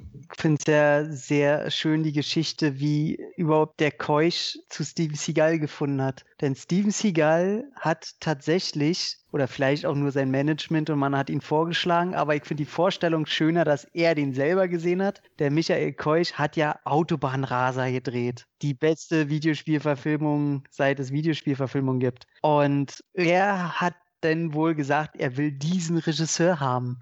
Und wer noch Interviews findet von Michael Keusch, der ja mittlerweile sehr offen über seine Beziehung zu Steven Seagal redet, er sagt halt ganz klipp und klar, spätestens bei Attack Force, der danach kam, aber eigentlich schon bei Shadowman, sagt er ganz klipp und klar, er hat ihn getroffen. Die ersten äh, Drehtage waren vorbei und ihm war klar, er nimmt einfach das Geld, was ein sehr gutes war, und probiert die Zeit zu überstehen. Und äh, das merkt man den Film dann halt auch an. Und wie er da auch Steven Seagal teilweise, also die konnten sich beide nicht leiden, brechen wir es mal darauf runter. Und das war äh, sehr schön. Ja, Shadowman kann ich mich nicht mehr dran erinnern ist äh, komplett in der Versenkung verschwunden in meinem Hirn. Gut, von dem eigentlich noch sehr gut zu folgenden Plot von irgendeinem Mikrochip einfach nur in irgendeinem Stift den Ziel in der Tasche hat und eigentlich nur von A nach B bringen musste und der Film das unglaublich verkompliziert, kommen wir jetzt zu Attack Force. ähm, ja, dann erzähl mal, worum es da geht, lieber Christoph. Attack Force ist ein Film. Ich will jetzt nochmal die Grundlage liefern. Ist und ein Film. Ist ein Film. Da, so können wir es stehen lassen. Und ja, der Punkt ist schlicht und ergreifend, wir haben irgend so ein genetisch veränderndes Zeug, wir haben Terroristen und Siegel muss mit seinem Team dahin und denen auf die Plauze hauen. The End. Eigentlich war das geplant als Aliens, die von Siegel auf die Plauze gehauen bekommen müssen. Aber dann haben die es auch mit dem Terroristenengel gedreht, damit man quasi eine Variation hatte. Und nach dem Motto, das ganze Material haben wir einfach nur losgeschickt. Macht mal was draus. Also ja, okay. Und ich denke, das ist der Steven Seagal-Film, wo die meisten Off-Kommentare von irgendwelchen wildfremden Menschen neu eingesprochen wurden. Wobei Shadow Man hatte auch schon dieses äh, wunderbare Unterfangen dabei. Ich glaube sogar, der hatte zwei unterschiedliche Synchrostimmen in dem, ich weiß es gar nicht mehr. Aber bei Attack Force war es dann nur, du so längere Passagen, wo du einfach nur so ein Auto von außen siehst, in dem vermeintlich Steven Seagal sitzt, der plötzlich einfach nur erklärt, worum es jetzt mal wieder im Film neu geht. Und ich würde sogar sagen, das Schlimmste ist noch nicht mal, dass der Film eine kaputte Struktur hat, eine kaputte Story und kaputte Darsteller, sondern dass der einfach nur scheiße langweilig aussieht. Alles ist irgend so ein bulgarisches Arschkaff, grau in grau, Ranz und du hast schon das Gefühl, dass wenn du quasi den, den Film auch nur anschaust, du eine Tetanusspritze kriegen musst, weil alles einfach nur irgendwie, ja, wie, wie gesagt, wie, wie, wie das Arschende von einem bulgarischen Nachtviertel wirkt. Grau in grau, Tristesse und das ist, das ist ein Film, ja, da habe ich bis jetzt, glaube ich, okay, doch. Ich wollte gerade sagen, den habe ich, hab ich bis jetzt nicht getraut, den nochmal zu sehen. Aber es ist Schwachsinn. Ich habe den, glaube ich, zwei, dreimal gesehen. Ähm, okay, äh, Christian.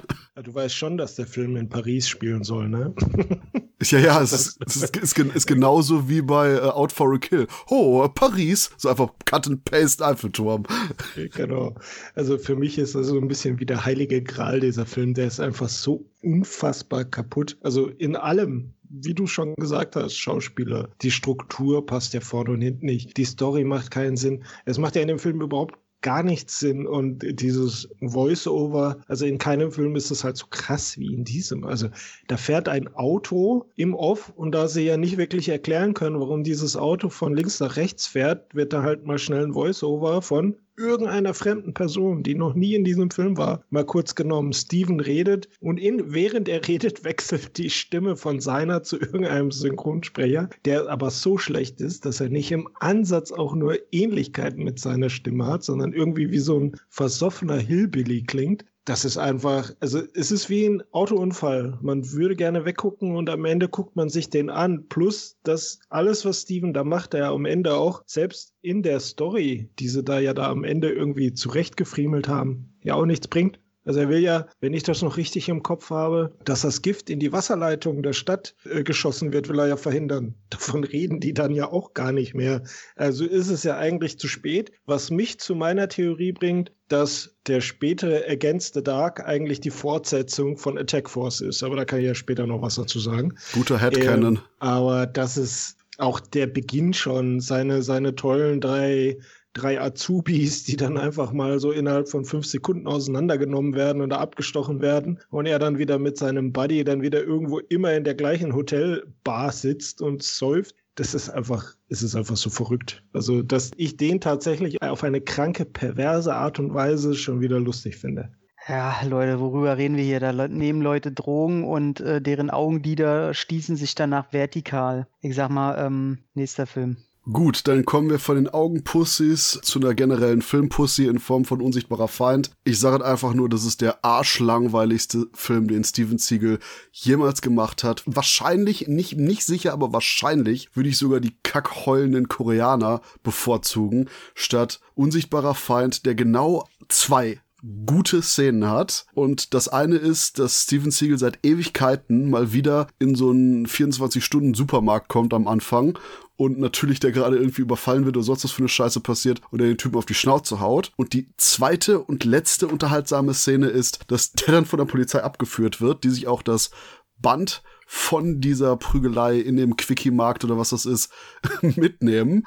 Und du siehst dann so einen kurzen Moment, wo die dieses Tape bei sich auf der Wache spielen. Die Szene auf dem Tape ist aus und der andere, das war cool, spul mal zurück, ich will das nochmal sehen. Ich so, lustig. Gut, das ist die 15-Minuten-Marke und danach stirbt meine Seele an Langeweile, weil die hier ich hab den Namen vergessen, so ein scheiß Michael Dudikoff-Film, der auch schon gottserbärmlich kacklangweilig war, einfach nur geremaked haben, so dass die nachher sogar irgendwie Probleme hatten mit dem Autoren und Co., weil die mehr oder weniger das Skript genommen und einfach nur unter den Kopierer gehalten haben. Also wie man es auch dreht und wendet, das ist, wenn man den Satz hört, schau nicht in den Abgrund, sondern schaut der Abgrund in dich, kann man Abgrund auch mit unsichtbarer Feind ersetzen. Ja, ist eigentlich schade, dass er äh, nicht unsichtbar ist, ne? Ja, absolut. Das, das ist ein gutes Fazit. Kann man, kann man nicht weiter zu sagen. Der ist abgrundtiefe Scheiße. Christian ist tot. Christian wurde von unsichtbarer Feind einfach nur umgebracht. Mental automatisiert. Okay, nachdem jetzt quasi unsichtbarer Feind äh, das komplette Mikro von Christian gecrashed hat, haben wir ihn aber auf spiritueller Ebene durch unsere Siegelmagie wiederbekommen. Hallo, hallo Christian, kannst du uns im Jenseits hören? Ähm, wie ist es da? Ist, ist wenigstens da unsichtbarer Feind gut?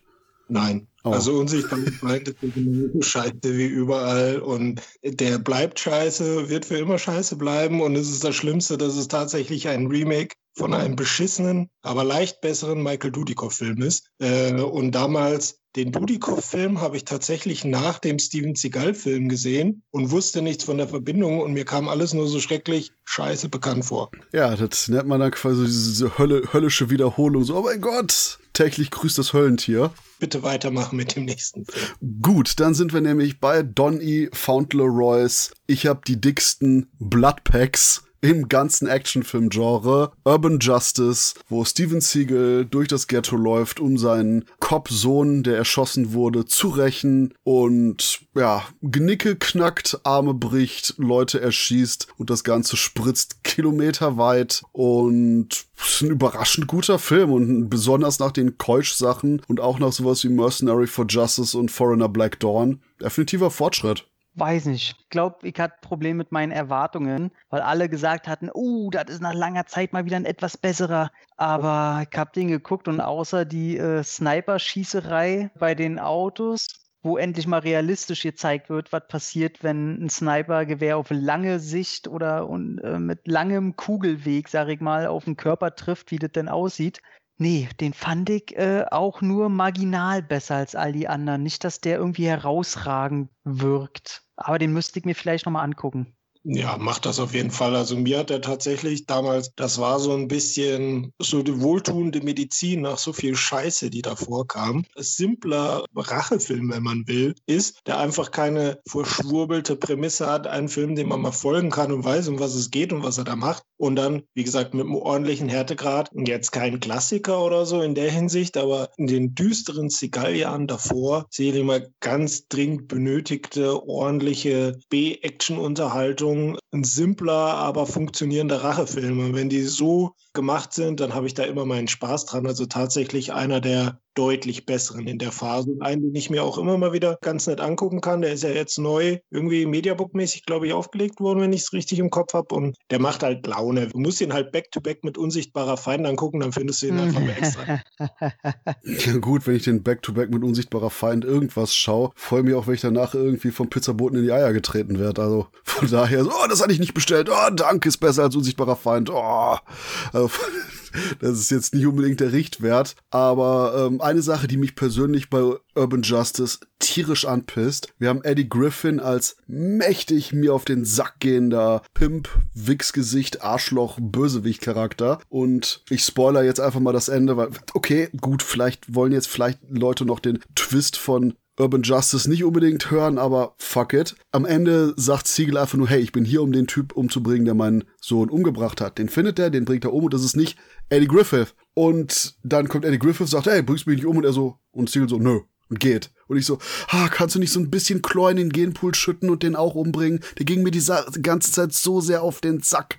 Aber Siegel läuft einfach so raus und ich so, bitte komm zurück. Nur eine Kugel. Es ist konsequent. Ich habe auch schon etliche Diskussionen mit Freunden gehabt, die Siegel mögen, die sagen, hey, gerade in seiner Konsequenz ist das doch gut. Sogar meine Mutter mag das Ende. Werde ich auch niemals mit der Eins. Oh ja, die ein riesiger Siegel-Fan ist. Von der habe ich das. Und ja, ich mag das nicht. Ich hätte den am liebsten erschossen gesehen würde ich so äh, als Fazit aufs Cover drücken. Ich mag das nicht, dass der Schwarze am Ende nicht erschossen wird. Unterschrift Christoph N. Kellerbach. Fuck yeah. Ja. äh, und, äh, okay, ganz schnell weiter, ganz schnell weiter. Ähm, zu The Onion Movie, wo heilige Scheiße Steven Siegel zeigt, dass er in einem Kurzfilm doch anscheinend extrem Humor hat, denn er ist in einem ganzen Parodie-Fake-Trailer als Cockpuncher unterwegs und puncht allen Leuten in die Eier. Und ich will immer noch eine 90-minütige Variante davon haben. Ich komme gerade überhaupt nicht mit dir mit. In The Onion Movie. Ja, oh Gott, ich war jetzt bei Pistol Whip, da gedacht, wo war er denn so besoffen, dass er dauernd Leuten in die Eier jetzt schlagen das das wäre brillant. Nee, den, da bin ich komplett jetzt raus. Okay, das ist der Punkt. Einfach nur, liebe Leute, googelt auf YouTube Cockpuncher und mit ein bisschen Glück ist das dann das Video mit Steven Siegel. Es ist quasi so eine Art Kung Pao-mäßige Eastern-Parodie, nur eben, dass Steven Siegel ausgebildet wird in der hohen Kunst des Cockpunchings. Christian, hast du den gesehen? Nein, kann ich leider auch nicht zu beitragen. Ist an mir komplett vorbeigegangen. Okay, wie gesagt, sind nur dreieinhalb Minuten. Zieht euch Cockpuncher auf YouTube rein. Großartig. Und apropos Cock und apropos stehen wie ein Schwarzer, fällt mir jetzt hier Deathly Weapon ein von Roll Reiner, denn ja, mir fällt nicht ein, dass der Film eigentlich sch sehr schön inszeniert ist, typisch Roll Reiner, dass Siegel sogar wirklich mal schauspielert. Mir fällt bei Deathly Weapon ein einziger Moment immer wieder ein, wo er mit seiner super scharfen, ich weiß es gar nicht mehr, Kollegin oder so ins Bett geht, am nächsten Morgen am Küchentisch sitzt und diese Kollegin allen Ernstes irgendwie so 30 Sekunden so, oh ja, und eine Sache wollte ich dir noch sagen. Steven Siegel, du hast einen riesigen Schwanz. Mein Gott, dein Schwanz ist so groß. Du hast einen so unglaublich großen Schwanz. Mein Gott, ist dein Schwanz groß. Umschnitt auf Steven Siegel, der so ein leicht schämiges, aber wissendes Lächeln auf dem Mund hat, so, hm, ja. Und ich so, what? Was ist hier gerade im Film passiert? Hab ich einen Herzinfarkt bekommen? Ist mein Gehirn gerade weggegangen? What? Warum ist dieser Dialog im Film? Und das Problem ist, das überschattet alles andere, was eigentlich wirklich gut ist an dem Film hier. Ich habe immer nur den, oh, Steven Siegel, du hast aber so einen großen Schwanz. Dialog von Deathly Weapon im Kopf und ich denke einfach nur, wow, was hat der Typ gedacht, der den Dialog geschrieben hat? Okay, gut, das war Steven Siegel. Vergessen wir das. Aber was hat sich die Darstellerin gedacht, als sie die Szene gespielt hat? Unglaublich und ja. Aber es gibt auch noch andere Szenen in dem Film, oder? Ja, also das ist ja so ein Grund, weswegen Seagal ja bei mir aneckt. Ich glaube, Seagal mit seiner Beziehung zu Frauen und seiner Meinung zu diesen ja, der ist irgendwo in einer postpubertären Phase extremst hängen geblieben, in der er enttäuscht wurde von irgendeiner. Also anders kann ich es mir nicht erklären. Es ist eine ganz peinliche Geschichte, was da in fast jedem Film irgendwie mit einer passiert. Und das ist genau so eine Szene. Und hier finde ich es noch so schlimm, weil der Film an sich, wie du schon angedeutet hast, der ist okay bis gut. Also, ich, also vor allem hat er meine Sympathie. Und ich mag es ja, Lance Hendrickson spielt ja mit als Gangsterboss im Hintergrund agierender. Und ich muss schon sagen, wenn du jemanden hast, der so gebaut ist wie Lance Hendrickson und Steven Seagal gegenübersteht und es trotzdem schafft, allein durch seinen Eindruck dasselbe zu vermitteln wie Seagal und die sich auf Augenhöhe begegnen, fand ich schon sehr imposant. Da sieht man mal wieder, was Lance Hendrickson äh, für ein Charakter ist. Ich mag den. Und auch wie du sagtest, genau, äh, attestiere ich ihm auch, er probiert wirklich zu schauspielen in dem Film. Ja, also das würde ich auch sagen. Also ich mag den Film sehr. Ich muss auch sagen, ich kann ich kann es gar nicht fassen, dass ich die Szene, Christoph, die du genannt hast, nicht mehr so präsent im Hinterkopf hatte. du kennst den Penisdialog nicht mehr? Mein Gott. Ja, vielleicht ist mir die entfallen, weil inzwischen, also inzwischen, wenn er irgendwelche 16-jährige Asiatinnen in den Film streichelt, mich das irgendwie noch deutlich mehr verwirrt als, als das damals.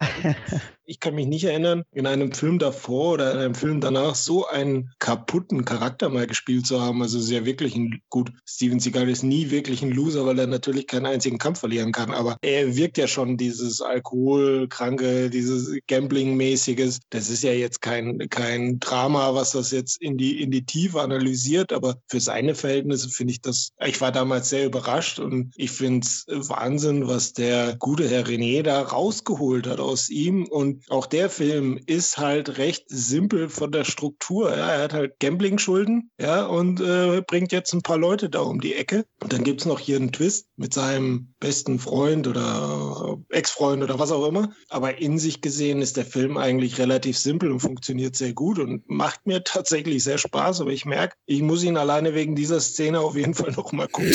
Absolut. Und jetzt kommen wir nämlich zu dem Film. Ich hätte wirklich sehr gerne viel mehr Spaß mit dem Film, als ich eigentlich habe. Kill Switch mit dem wunderbaren deutschen Untertitel Die harte Faust des Gesetzes, was im Endeffekt ist ist es sieben mit Steven Siegel eben und Regisseur ist Jeff King, den sehen wir in Kürze noch mal bei einem richtig geilen Siegel-Film und ich denke auch, Jeff King hat hier gute Arbeit abgeliefert. Nach allem, was man eben in dem Seagalogy-Buch von Verne auch darüber lesen kann, gab es eben eine durchaus gute Fassung von eben Kill Switch, der davon handelt, dass eben Siegel als durchaus, ja, ein bisschen extrem gewalttätiger, ein bisschen troubled Typ eben auf der Jagd ist nach Serienkillern und auch durchaus die Grenzen übertritt, wenn man Leute befragt, wenn man irgendeinem die Zähne richtig brutal rausbricht, etc. Nur dann kam anscheinend irgendein Arschkeks als Schnittmeister zum Projekt und hat den ganzen verfickten Film zu so einer Art Rave gemacht. Die haben irgendwelche Action-Szenen nachgedreht, die jetzt total krude reingeschnitten wurden. Du hast quasi Steven Siegel geht irgendwo hin, fünf Minuten nachgedrehte Szene, wo du quasi nur die Typen siehst, die irgendwie von ihm zertreten werden, aber dann stehen die wieder auf und hauen ihn kaputt, dann steht er auf, haut die kaputt, dann stehen die wieder auf und dann ist quasi die eigentliche Szene, die die gefilmt haben, wo Siegel hinkommt und alle mit so zwei, drei coolen Moves wirklich platt macht. Und dieses Stretching von den Action-Szenen ist hier das Übelste, was überhaupt in Siegels Filmkarriere passiert ist. Und der ganze Schnitt, diese eine legendäre Sequenz, wo Siegel den Typ durch ein Fenster wirft. Und ich meine mhm. mich zu erinnern, dass es 17 Mal gezeigt wurde. Einfach nur der Moment, wo der durch das Fenster knallt. Wo du wirklich denkst, so, ey, ist der Typ auf dem Editing-Board eingeschlafen? Oder ist der einfach nur ein Arschloch? Ich weiß es bis heute nicht, aber ich vermute leider letzteres. Ja, also es wirkt tatsächlich teilweise so, als würde, keine Ahnung, der Schnittmeister, der, der das zum Schluss abgenommen hat oder irgendwie dem Film mutwillig Böses wollen und zum Ende kein anderer nochmal rübergeguckt hat oder es allen scheißegal war, weil da sind Sachen drin, wie eben zum Beispiel das mit dem Fenster. Das ist kein Stilmittel mehr, das ist mutwillige Zerstörung des Bildmaterials. Ich weiß nicht, was das soll und wie du schon sagst, ich finde auch, dass da drin ein Film vegetiert, der gut hätte werden können. Und in Deutschland kommt dann natürlich noch das Problem der Schnittauflage zu tragen. Deswegen, ich wollte mir noch die Uncut äh, mal in UK bestellen. Aber ähm, ja, hat schöne, an sich schöne Bilder. Ich finde auch die Barprügelei äh, ganz nett. Die ist äh, schön an alte Zeiten angelehnt, als er noch eine, eine Billardkugel in eine Socke gepackt hat. Aber den kann man sich ruhig mal geben, sofern man es schafft, so die Bildsprache, die später durch den Schnitt reingebracht wurde, irgendwie auszublenden. Dann findet man da drin äh, tatsächlich äh, ein Rohdiamant, sag ich mal. Ja, also für mich leider eine verpasste Chance, der Film. Also der macht mich immer ein bisschen traurig. Der fängt für mich stark an, also bis auf diese Fensterszene, die wirklich unfassbar ist. Also jemand, der das noch nicht gesehen hat, muss das einfach sehen, weil man, ich, ich habe beim ersten Gucken tatsächlich gedacht, äh, meine Blu-ray wäre kaputt. Willkommen im Club.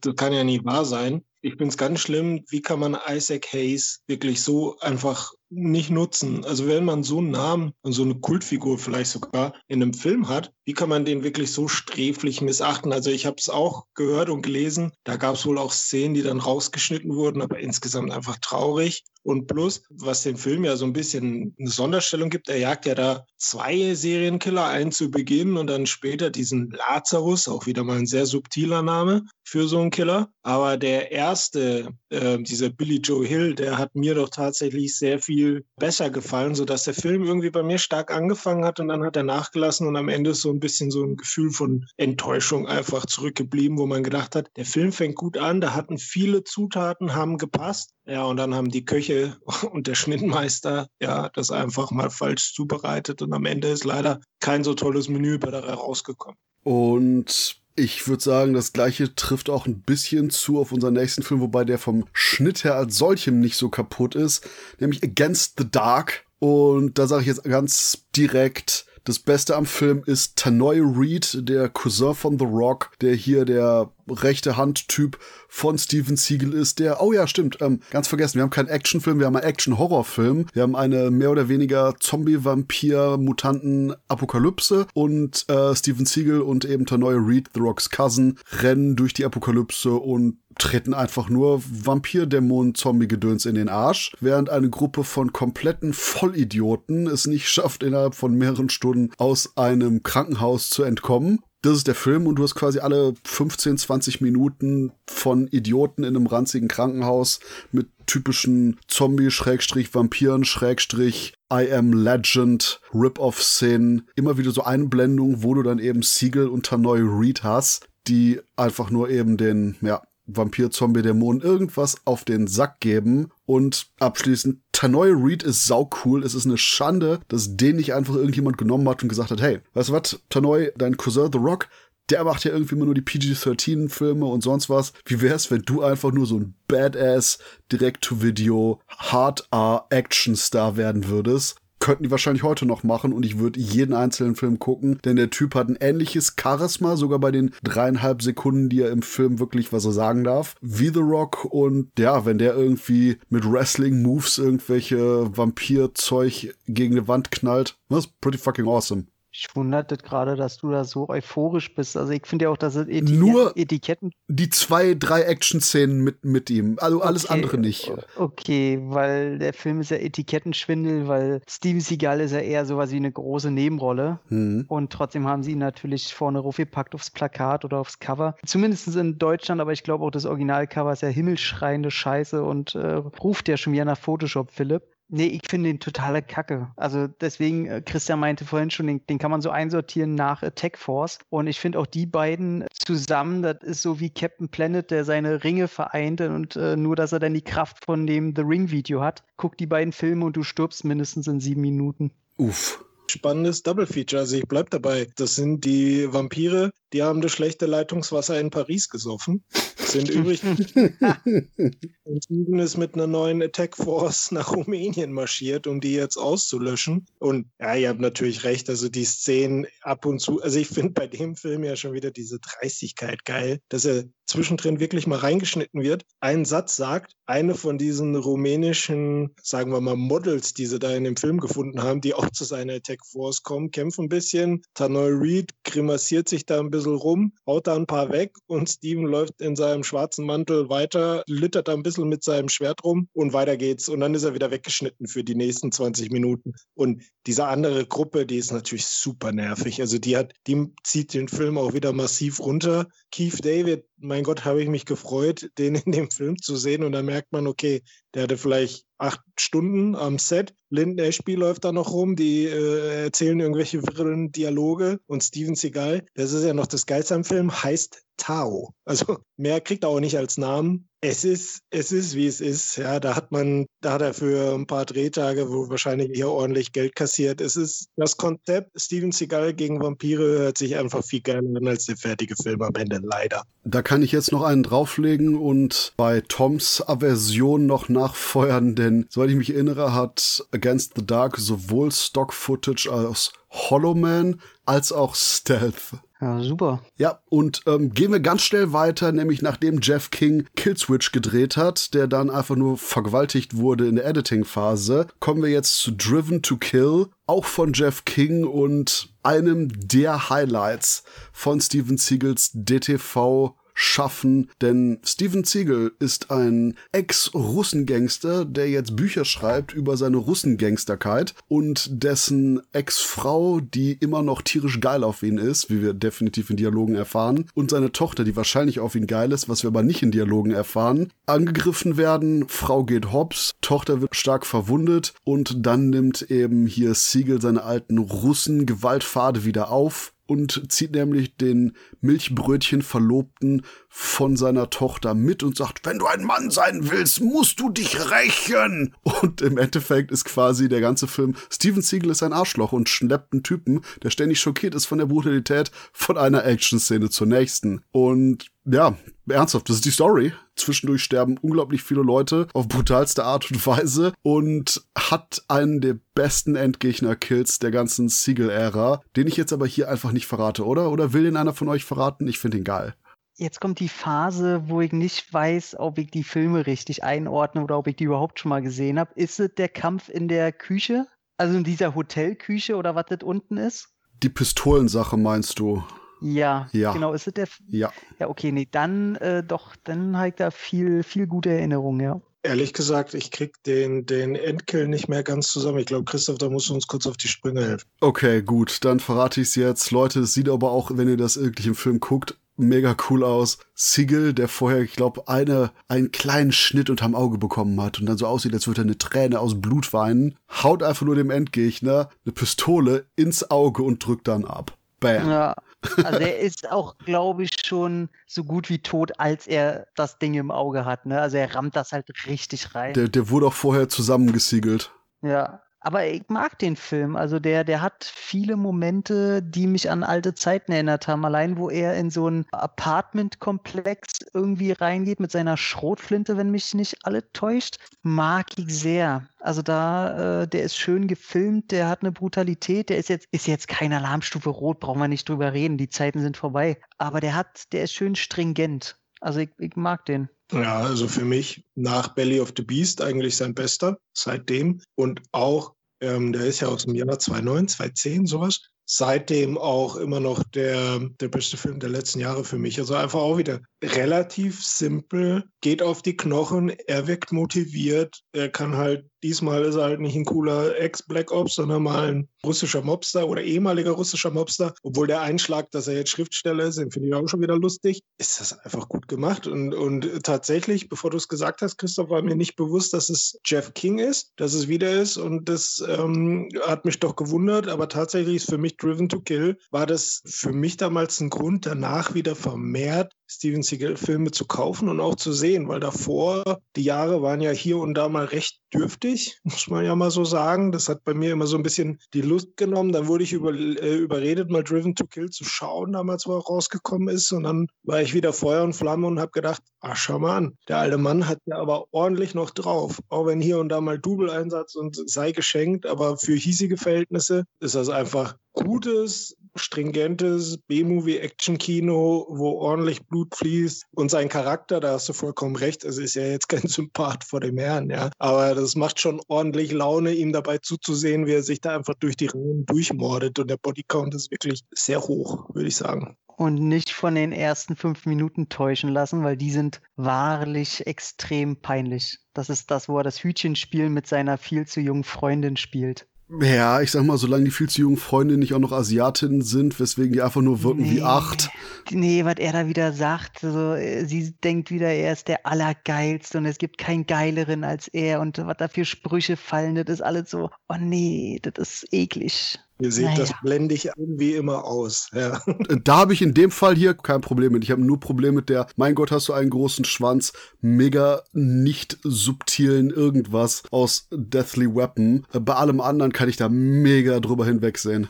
Nee, das krieg, nee das geht nicht. Und genau als Kontrast zu dem, was hier nämlich Tom gerade sagt, haben wir danach The Keeper, was quasi einfach nur Steven Seagals Man on Fire Variante ist, wo er nämlich sich einfach nur mit so einer reichen Erbin anfreundet, die nicht knallt, die sogar nicht knallen will, so ein nettes älteres Onkel, der die Leute, die dir blöd kommen, zusammenfaltet, Beziehungen mit der eingeht und wenn die dann eben entführt wird, Himmel und Hölle in Bewegung setzt, um sie zu retten. Wir haben sogar eine kleine Backstory, wo er irgendwie fast erschossen wird und jetzt nicht mehr wirklich seinen Job als Polizist machen will. Deswegen geht er nach New Mexico zu seinem Ex-Buddy, passt dann auf das Mädchen auf. Und The Keeper ist so ein Film, der irgendwie komplett immer durchs Raster fällt, weil der auch nicht dermaßen gewalttätig ist. Aber ich sag ganz eiskalt, das ist einer meiner persönlichen Lieblings-DTV-Siegelfilme und wahrscheinlich der mit Abstand normalste Actionfilm, den er seit seiner Kinophase gemacht hat. Und hey, es ist das erste Mal, dass Keoni Waxman jetzt am Start ist, der mehr oder weniger alle weiteren Ziegelfilme drehen wird. Okay, nicht so schlimm, aber Keoni Waxman macht schon einiges. Und hier The Keeper hat er meiner Meinung nach echt gut gemacht. Ja, da sagt eine Sching. Also Keeper, den hast du mir ja so ein bisschen aufgezwungen. Das ist so, so eine leichte Pistole an die Schläfe. Hier ist Keeper, guck dir den an. Ja, ja, so, so mit so einer Briefbombe hast du mir den geschickt, weil ich den nicht gucken wollte, weil ich da schon, äh, ich war länger aus meiner Seagull, ich muss die Filme gucken, Phase raus ich fand auch immer das deutsche Cover, das war das ist so Panne und äh, irgendwie hat mich das langweilig gehabt mir. Und wie du schon sagst, The Man on Fire, Denzel Washington ähm, und auch das Original zählen mit zu meinen Lieblingen. Da habe ich gedacht, nee, eine B-Movie-Version mit Zigal brauche ich da jetzt nicht. Muss aber dann sagen, ähm, ich musste dir recht geben, das ist ein richtig äh, schönes, rundes Teil und ich glaube nur äh, am Ende kommen da wieder so ein paar dämliche Sprüche, weil er rettet hat, ähm, er, der Film hält sich die ganze Zeit so schön zurück mit seinem chauvinistischen Scheiß. Und ich glaube, erst ganz am Ende, da kommt irgendwie ein Spruch von ihr oder so, als wenn sie ihn auch so irgendwie so super cool toll findet. Wo ich dann sage, Mann, du bist ein fetter, alter, hässlicher Mann. Was soll denn die Scheiße immer? Aber das ist ein guter Film. Auf den lasse ich auch ungern irgendwas kommen. Allein die erste Prügelei, wo er sich den Typen da mit dem äh, Cowboy-Hut schnappt. oh, herrlich hab ich da gelacht, ey. Wunderbar. Ja, also grundsätzlich auch, muss ich sagen, er ist solide. Ihr habt recht, also er hat mich damals auch überrascht. Ich habe ihn mir, da Driven to Kill Me äh, so gut gefallen hat, direkt gekauft und war überrascht aufgrund der, ich will mal sagen, inhaltlichen Zahmheit. Ja, also es war nichts abgedrehtes, es gab keine CIA, er war auch kein Ex-Mobster, er hat nicht 14 Millionen Leute irgendwie umgebracht. Das war überraschend, dass er in so einem, also für seine Verhältnisse einfach in einem unfassbar normalen Film mitgespielt hat. Also mir ist aber auch tatsächlich jetzt nichts Großartiges in Erinnerung geblieben, außer dass ich, als ich den zu Ende geguckt habe, gesagt habe, okay, jo, wenn das jetzt so weitergeht, Driven to Kill, der Film, dann sind wir auf einem guten Weg. Ja, äh, das war so mein Gesamtfazit danach. Und hätte ich gewusst, dass diese Zusammenarbeit mit Keone Waxman so viel nach sich gezogen hätte, vielleicht hätte ich da ein bisschen anders drauf geguckt. Aber Keeper insgesamt einfach guter, ordentlicher, solider Actionfilm. Und der nächste Film ist direkt auch wieder von Keone Waxman, A Dangerous Man. Der hat bei uns auch hierzulande dieses ab 18 ist leider gecuttet Problem, weil der durchaus seine gemeinen Action-Momente hat. Und ja, hier merkt man leider wieder irgendwie, ich habe das Gefühl, entweder lagen zu viele Drehbücher vor oder keins. Denn wir haben dann hier einfach auch wieder Mädchen, Problem, organisiertes Verbrechen, Ziegel rettet Mädchen, Ziegel haut allen auf die Schnauze. Währenddessen Verschwörungen und interne Konflikte zwischen irgendwelchen Gangsterbannen und weil eben Siegel auch noch eben so einem jungen, äh, der der Sohn ist von einem Russen-Gangster, das Leben rettet, hilft er ihm auch noch. Ja, das ist so ein bisschen der Film. Das ist eigentlich von der Story her, wo das Gehirn hier und da einfach komplett abschaltet, aber zumindest sind die Action-Szenen durchaus schon mal bös schmackig Und es ist so ein leichter Schulterzuckfilm mit Tendenz zu okay und sollte definitiv so oder so mal eine Uncut-Fassung spendiert bekommen. Ähm, ja, definitiv. Also ich fand den Film, der hat anscheinend auch wieder so ein paar Produktionsprobleme gehabt. Also hier und da gibt es auch wieder Voice-Over, ähm, das einen so ein bisschen rauszieht. Was ich dem Film hoch anrechne und äh, Byron Mann, den mag ich halt sehr. Und auch in der Rolle, ähm, der ist aber anscheinend auch wieder sehr spät dazu gestoßen. Und da wurde hier und da wieder am Schnitt rumgewerkelt. Die Motivation von Seagulls Charakter, das war so der große Punkt in dem Film. Ich habe nicht verstanden, was er da macht, warum er das macht. Aber so wie du sagst, so ein bisschen, man kann ihn sich ansehen, es ist kein Highlight, ist auch schlechter als die letzten beiden äh, Beiträge davor, aber es kommt definitiv noch viel Schlechteres. Deswegen ist es so für mich so ein durchschnittlicher Film, den man so mal weggucken kann irgendwie. Bei der Motivation war es lustigerweise, weil einfach nur irgendwie so auch noch so ein Sack voll Geld mit im Spiel ist, dass sich Siegel einfach nur krallt. Und ein sehr lustiger Moment ist, wenn Siegel am Anfang aus dem Knast kommt und an seine, an seine Frau denkt, die ihn irgendwie einen Tag aus, nach, bevor er aus dem Knast kommt, abserviert hat. Ich kann nicht mehr auf dich warten. Er so, Baby, ich komme in 24 Stunden raus. What the fuck? Ähm, und wo er an seine Frau denkt, hast du jetzt nicht so einen romantischen Rückblick von Sonnenuntergang, sonst was. Er hat einfach nur einen Rückblick Rückblick, wo sie sich vor ihm auszieht und er so, oh ja, dann haben wir wieder den Tom-Moment in dem Film. Aber ähm, nee, ansonsten ist halt einfach nur, Siegel haut allen auf die Schnauze und will sowohl Geld als auch Frau behalten. Also quasi wie Steven Siegel im normalen Leben. Ja, ich habe den nie gesehen, wegen der Schnittproblematik, glaube ich, oder habe ich den uncut da? Ich weiß es ja nicht, aber nee, den habe ich mir noch nie angeguckt. Mich hatte jetzt nur gewundert, ähm, zu Lawman wolltest du denn gar nichts mehr sagen? Lawman war gar nicht auf meiner Liste. Mein Gott, weil es kein Film war als solcher. Okay. Tom, erzähl uns zu Lawman was. Ja, Lawman ist eine, weiß nicht, kann man dazu eine Real-Doku sagen? Ähm, Reality-Show? Also, Reality-Show, ja, man weiß nicht, wie viel geskriptet ist. Ähm, auf jeden Fall ist er als echter Polizist unterwegs. Ich weiß nicht, wo ist er eigentlich unterwegs? Wo in Amerika. in, in der kleinen Stadt Amerika ist er als echter Polizist, als Streife unterwegs, unterstützt äh, da eine Polizeitruppe. Und was ich sehr schön finde, ist, dass du Sigal da drin menscheln siehst. Also egal, ob er da hilft, jetzt irgendwelche äh, Hunde zu trainieren, Polizeihunde, wo man endlich mal sieht, okay, hier fällt seine Maske mal runter. Also da, er muss nicht immer den Obercool machen, er macht öfter mal Witze. Mein Gott, du siehst ihn sogar mal lächeln. Da ist mein erster Fernseher gleich kaputt gegangen. Ganz im Ernst, ich hasse dieses Klischee. Du siehst Siegel sau oft in den Filmen lächeln. nee, doch. Du siehst ihn nie wirklich lächeln. Du siehst ihn lächeln in Out of Reach, du siehst ihn lächeln in Deathly Weapon, du siehst ihn lächeln in The Keeper. In The Keeper macht sogar hier die P Frau einen Spruch darüber, wo sie irgendwie sagt, oh, du siehst aber aus wie ein Honigkuchenpferd oder irgendwie sowas, wo, wo er plötzlich irgendwann mal lächelt. Nee, nee, nee, nee, nee. Also das Klischee vergessen wir ganz schnell, packen es in eine Kiste und vergraben lassen. Dann ist es einfach nur falsch. Äh, lasse ich mich mal auf keine Diskussion ein, weil da fallen mir die Szenen auch vielleicht gerade nicht ein. Aber du siehst ihn auf jeden Fall sehr viel menschlicher. Das wirkt alles persönlicher. Was ich sehr schade finde, ist, wenn du mehrere Folgen halt hintereinander guckst, dass du merkst, dass die immer denselben Ablauf haben. Die fahren durch die Gegend. Ich meine, gut, ist er auch äh, immer derselbe Job. Die fahren durch die Gegend, sehen eine Gruppe von Schwarzen zwischen 20 und 30. Sigal sieht mit seinen Adleraugen irgendeine Bewegung, die der eine gemacht hat. Die kommt ihm ominös vor. Und äh, die sagen, oh, da müssen wir hinterher. Und ja, dann schnappt er sich die und dann werden die verhaftet und das sind manchmal gefährliche Situationen. Und aber was ich sehr schön finde, ist eben dieser Reality-Touch, weil er ist eben öftermals Beifahrer und du merkst, wie er manchmal dieses bossige Habe raushängen lassen will. Und dann sagt aber sein Vorgesetzter ein bisschen durch die Blume gesagt, du Steven Seagal, jetzt halt mal die Fresse, du bist hier jetzt auch nur einer von uns. Und da merkt man, wie das nicht ganz so einfach ist für ihn. Und das finde ich sehr schön anzusehen. Und insgesamt, das ist einfach unterhaltsam. Die Folgen gehen alle nur, keine Ahnung, 25 Minuten oder was. Ist das eine Staffel oder zwei? Auf jeden Fall auf der Blu-ray oder DVD sind, ist das immer alles komplett. Ich meine, es gibt sogar drei Staffeln, aber ich weiß nicht, ob die dritte sogar bei uns nicht, gar nicht erschienen ist. Also ich bin ja gerade auch verwirrt von dem Veröffentlichungsstatus und falls es irgendjemand interessiert, das Ganze spielt in Jefferson Parish in Louisiana. Mm, okay.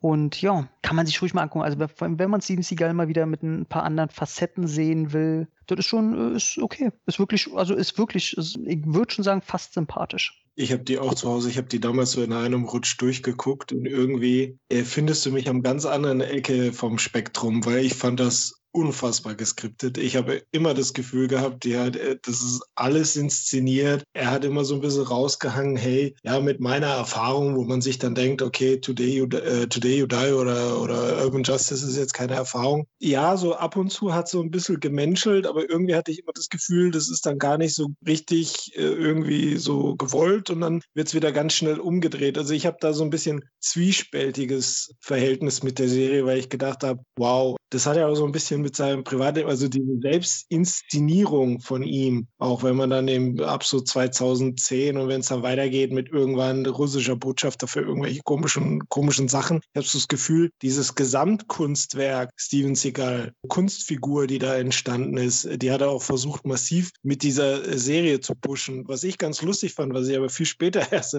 erfahren habe. Also anscheinend ist in Deutschland ja immer nur die erste Staffel erschienen, so wie Christoph gesagt hat, gibt es ja anscheinend drei. Aber damals wurde tatsächlich aufgrund äh, einer Anklage wegen sexueller Belästigung mussten die Dreharbeiten mal unterbrochen werden, was ja an sich schon wieder äh, ganz eigene Note, die Geschichte, wenn er da irgendwelche, und wie du sagst, also was ich ein bisschen so durch die Blume ein bisschen schwierig fand, war wirklich, dass es immer irgendwie sind sie durch irgendwelche schäbige Neighborhoods gefahren. Es waren immer dann die Schwarzen oder die Latinos. Das hatte so ein, ich weiß nicht, ob bewusst oder unbewusst oder ob ich mir das eingebildet habe. Bei mir ist immer so ein Unterton hängen geblieben, so ein bisschen. Ähm, mhm. Es ist, glaube ich, sehr interessant, die sich mal anzuschauen, aber ich bin da so, habe so ein zwiespältiges Verhältnis mit der Serie. Ich habe mir da damals so ein bisschen mehr erhofft, so was Persönliches wie diese total bekloppte Van Damme-Geschichte, wo, wo man dann merkt, der Kerl eh komplett an der Waffel hat. Und bei Segal war das immer irgendwie, hatte ich das Gefühl, das ist immer mit angezogener Handbremse läuft das ab. Hm. Also ich habe auch nicht alle Folgen geguckt und ist auch schon lange her. Vielleicht, ich gucke mir das auf jeden Fall nochmal an, aber ja, naja, gut. Ja, keine Sorge, die gute Steven Seagal-Serie kommt auch noch gleich. Aber vorher müssen wir einen Umweg machen über Machete von Ethan Marquis und Robert Rodriguez, weil, ja, Steven Seagal plötzlich ein Bösewicht ist und nicht ordentlich von Danny Trejo umgebracht werden kann, weswegen er sich selber umbringt. The End. Der ganze Auftritt von ihm hatte so ein Ha, ich freue mich dabei, Steven Seagal auf der großen Leinwand zu sehen, aber Ha, das ist mein Fazit. Ha. Meins ist einfach nur Cool. Christian, wie siehst du das? Hast du auch ein Geräusch für uns? Vielleicht sogar ein, zwei Sätze. Also ich mache Machete sehr, aber das hat so ein bisschen das Gefühl, als ob Steven Seagal einfach rangeflanscht wurde an diesen Film. So richtig habe ich mich damals immer gefragt, passt das wirklich? Und dann als großer Seagal-Fan fand ich es wieder geil und gleichzeitig habe ich gedacht, passt das jetzt wirklich? Also so eine, ich war komplett diffus irgendwie die ganze Zeit. Also der Film macht Laune. Aber das Einzige, was mich tatsächlich sehr gestört hat, war das Ende, wo ich dann gedacht habe, what the fuck, jetzt stirbt doch einfach einfach mal richtig. Kannst du nicht mal in so einem Film, wo du den Böse, Bösewicht spielst, nicht einfach mal ein bisschen was auf die Fresse bekommen, sondern musst du es dann immer noch durchziehen, dass dich keiner irgendwie verletzen kann. Also bei Driven to Kill, dieser Kratzer, das war ja schon eins der höchsten der Gefühle. Das hat mich tatsächlich da, damals sehr gestört. Okay, und ich würde jetzt sagen, springen wir direkt wieder in die DTV-Schiene rein, denn jetzt wird es wild. Wir sind gerade ganz knapp am Ende der, eigentlich kann man die meisten gut gucken, wenn wir ehrlich sind, und kommen jetzt in die, in die tiefen Gefilde, in die gefährlichen Gefilde, in die Gefilde, in die sich nur die härtesten der Harten trauen. Und kurz davor haben wir noch Born to Raise Hell, der, ja, wenn es irgendeinen Film gibt, den man als Ostblock The Action Movie bezeichnen könnte, dann ist es wahrscheinlich der hier, weil es ist einfach nur eben wieder das Fable von Siegel für, keine Ahnung, wo ist der? Polen, Ungarn, Russland. Im Zweifel immer Bukarest. Gut, dann ist er in Bukarest und ist als irgendwie Leiter von einer Einheit dabei, Leuten auf die Nase zu hauen und ich weiß, ich habe den Film mehrfach gesehen. Aber das Einzige, was mir irgendwie jedes Mal nur in Erinnerung bleibt, ist ganz am Anfang, wo irgendwie ich überrascht bin, weil, hm, okay, Action, Action, wow, Rape Scene, what the fuck? Okay, Action, Action, Action. Und das war's dieses Schulterzucken. Das kriegt bei mir die Schulterzuckbewegung und mir fällt gerade noch nicht mal wirklich mehr dazu ein. Ja, ich, also mir ist auch nur in Erinnerung geblieben, dass Darren, Sh wie heißt er, Shalafi? Darren Shalafi? Darren Shalafi, äh, ja. Shalafi, dass der da mitspielt, der leider viel, viel zu früh verstorben ist. Und da hatte ich mir eigentlich gefreut, oh, schaffen sie da denn eine, eine schöne Martial Arts Einlage reinzubringen? Aber selbst da merkst du, wie der sich zurückhalten muss. Und somit ist das auch so ein Film, nee, komplett vergessen, komplett egal, rumänischer, weiß ich, Gelbstichkäse.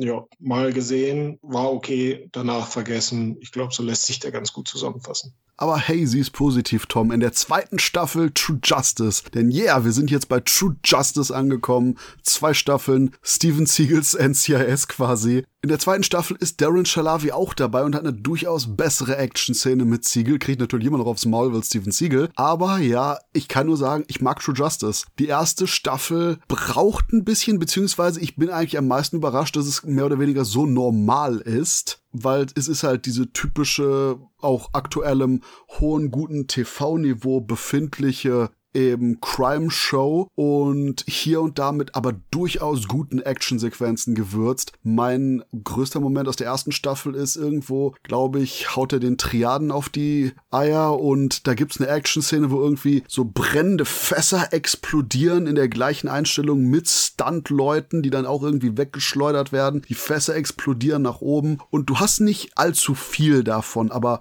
definitiv so viel, dass du merkst, oh, das ist mehr als eben bei vergleichbaren anderen Vorabend- oder Abend-Krimi-Shows eben. Und gerade auch, weil eben die anderen Charaktere jenseits von Ziegel durchaus auch noch interessant sind, ist die erste Staffel was, was man meiner Meinung nach gut weggucken kann. Und die zweite Staffel geht dann ganz krasse serielle Storytelling, wo die quasi hinter einem großen Typen hinterher sind und dann auf dem Weg dahin ganz viele andere kleinere Gegner aus dem Weg räumen. Deswegen haben die vor dem Finale sogar noch mal so eine komplette Recap-Episode. Hey, wie sind wir jetzt von Höcksken auf Stöcksken, von A nach B nach C nach D nach Z gekommen? Und einzige, was mich mega verfickt anpisst, ist einfach nur die Sache, nach der zweiten Staffel, du hättest eigentlich entweder in der letzten Szene der zweiten Staffel wirklich die Story beenden können, aber dann passiert Shit, du hast einen riesigen Cliffhanger und das war's. Die sollen einfach nur irgendwie DTV-Film drehen, der daran anschließt, weil du hast ohnehin quasi mehr oder weniger Siegel, der allein dann auf Mission ist, um irgendjemand noch zu jagen. Einfach nur ein Abschlussfilm. Ich will einfach nur ein Ende für diese Story haben, denn generell True Justice ist wenn man einfach nur eben diese Vorabend-Krimi-Shows mag und Steven Siegel, go for it. Ist es genau das. Es ist einfach nur eben hier NCIS oder CIS, whatever, mit Siegel, der zweimal pro Folge auf jeden Fall irgendjemandem gut aufs Maul gibt. Ja, da hast du schon zwei Sachen gebracht. Also Steven Seagal ist halt bei mir mittlerweile raus und diese Vorabendserien finde ich einfach in, in, den meisten Fällen leider peinlich. Ich will allerdings nicht äh, unfair sein. Ich habe nur eine Folge geguckt, äh, dürfte die erste gewesen sein von der ersten Staffel und habe mir gedacht, du, nee, das ist, äh, nee, das ist nix und habe das dann auch gelassen. Also ich habe tatsächlich die nur die erste Staffel gesehen. Die zweite irgendwie ist an mir vorbeigegangen. Die erste fand ich ganz ordentlich, also vom, vom Produktionsbudget. Es wurde ja eh alles in Kanada gedreht, aber sieht alles recht ordentlich aus. Wenigstens kein Ostblock mal wieder. Und was ich an der ersten Staffel immer so lustig fand, war die Einwebung von Steven Seagal in sein Team. Also er hat ja sein Team, er war ja so irgendwie der Mentor, aber irgendwie war er auch nie dabei, sondern eigentlich haben die immer die Drecksarbeit gemacht, unnötig, weil so geholfen haben sie nicht wirklich und am Ende hat er wieder alles selber aufgeräumt. Das war immer sehr unterhaltsam. So richtig wollte er sich in der ersten Staffel nicht in dieses Serienkonzept so reinpressen lassen, hatte ich das Gefühl. Aber das war schon, das war schon gut gemacht. Ich habe die Sachen damals immer in diesen, sie haben ja die Folgen irgendwie immer so als Film, so Doppelfolge als Film irgendwie promotet noch nebenbei. Da habe ich mir die Sachen immer reingezogen. Also das war schon recht ordentlich, aber die zweite Staffel tatsächlich nie gesehen. Die zweite Staffel ist durchaus eine spürbare Portion härter und bisschen weg von diesem, ich sag mal, Crime Procedural und mehr auf dem, wir sind mehr oder weniger hier die Jäger von den Leuten und die sind nicht wirklich Bounty Hunter, aber es ist wahrscheinlich, wenn es eine dritte Staffel gegeben hätte, wäre es quasi der folgerichtige nächste Schritt gewesen. Besonders, weil sich dann eben auch Siegel nach dem Ende von der ersten Staffel noch neue Teammitglieder dazu sucht, damit wir so richtig durchgreifen können. Und ja, also wie gesagt, wenn man die erste Staffel mochte, auf jeden Fall die zweite schauen, weil es ist more of the same und mit ein bisschen mehr Schmackes. Und äh, apropos More of the Same, nur ganz kurz, ich, wahrscheinlich habt ihr beide da doch nicht gesehen. Sheep Impact, ein vierminütiger Kurzfilm über scharfe Steven Siegel und die Werbung für Carlton Dry Beer, was anschließt an Cockpuncher von der Stimmung her, weil Steven Siegel anscheinend immer noch Humor hat, wenn man ihn dafür bezahlt. Nee, ist nicht das, wo er im Sand vergraben ist, oder? Nee, das ist, ich meine das, wo er ein Schaf reanimiert.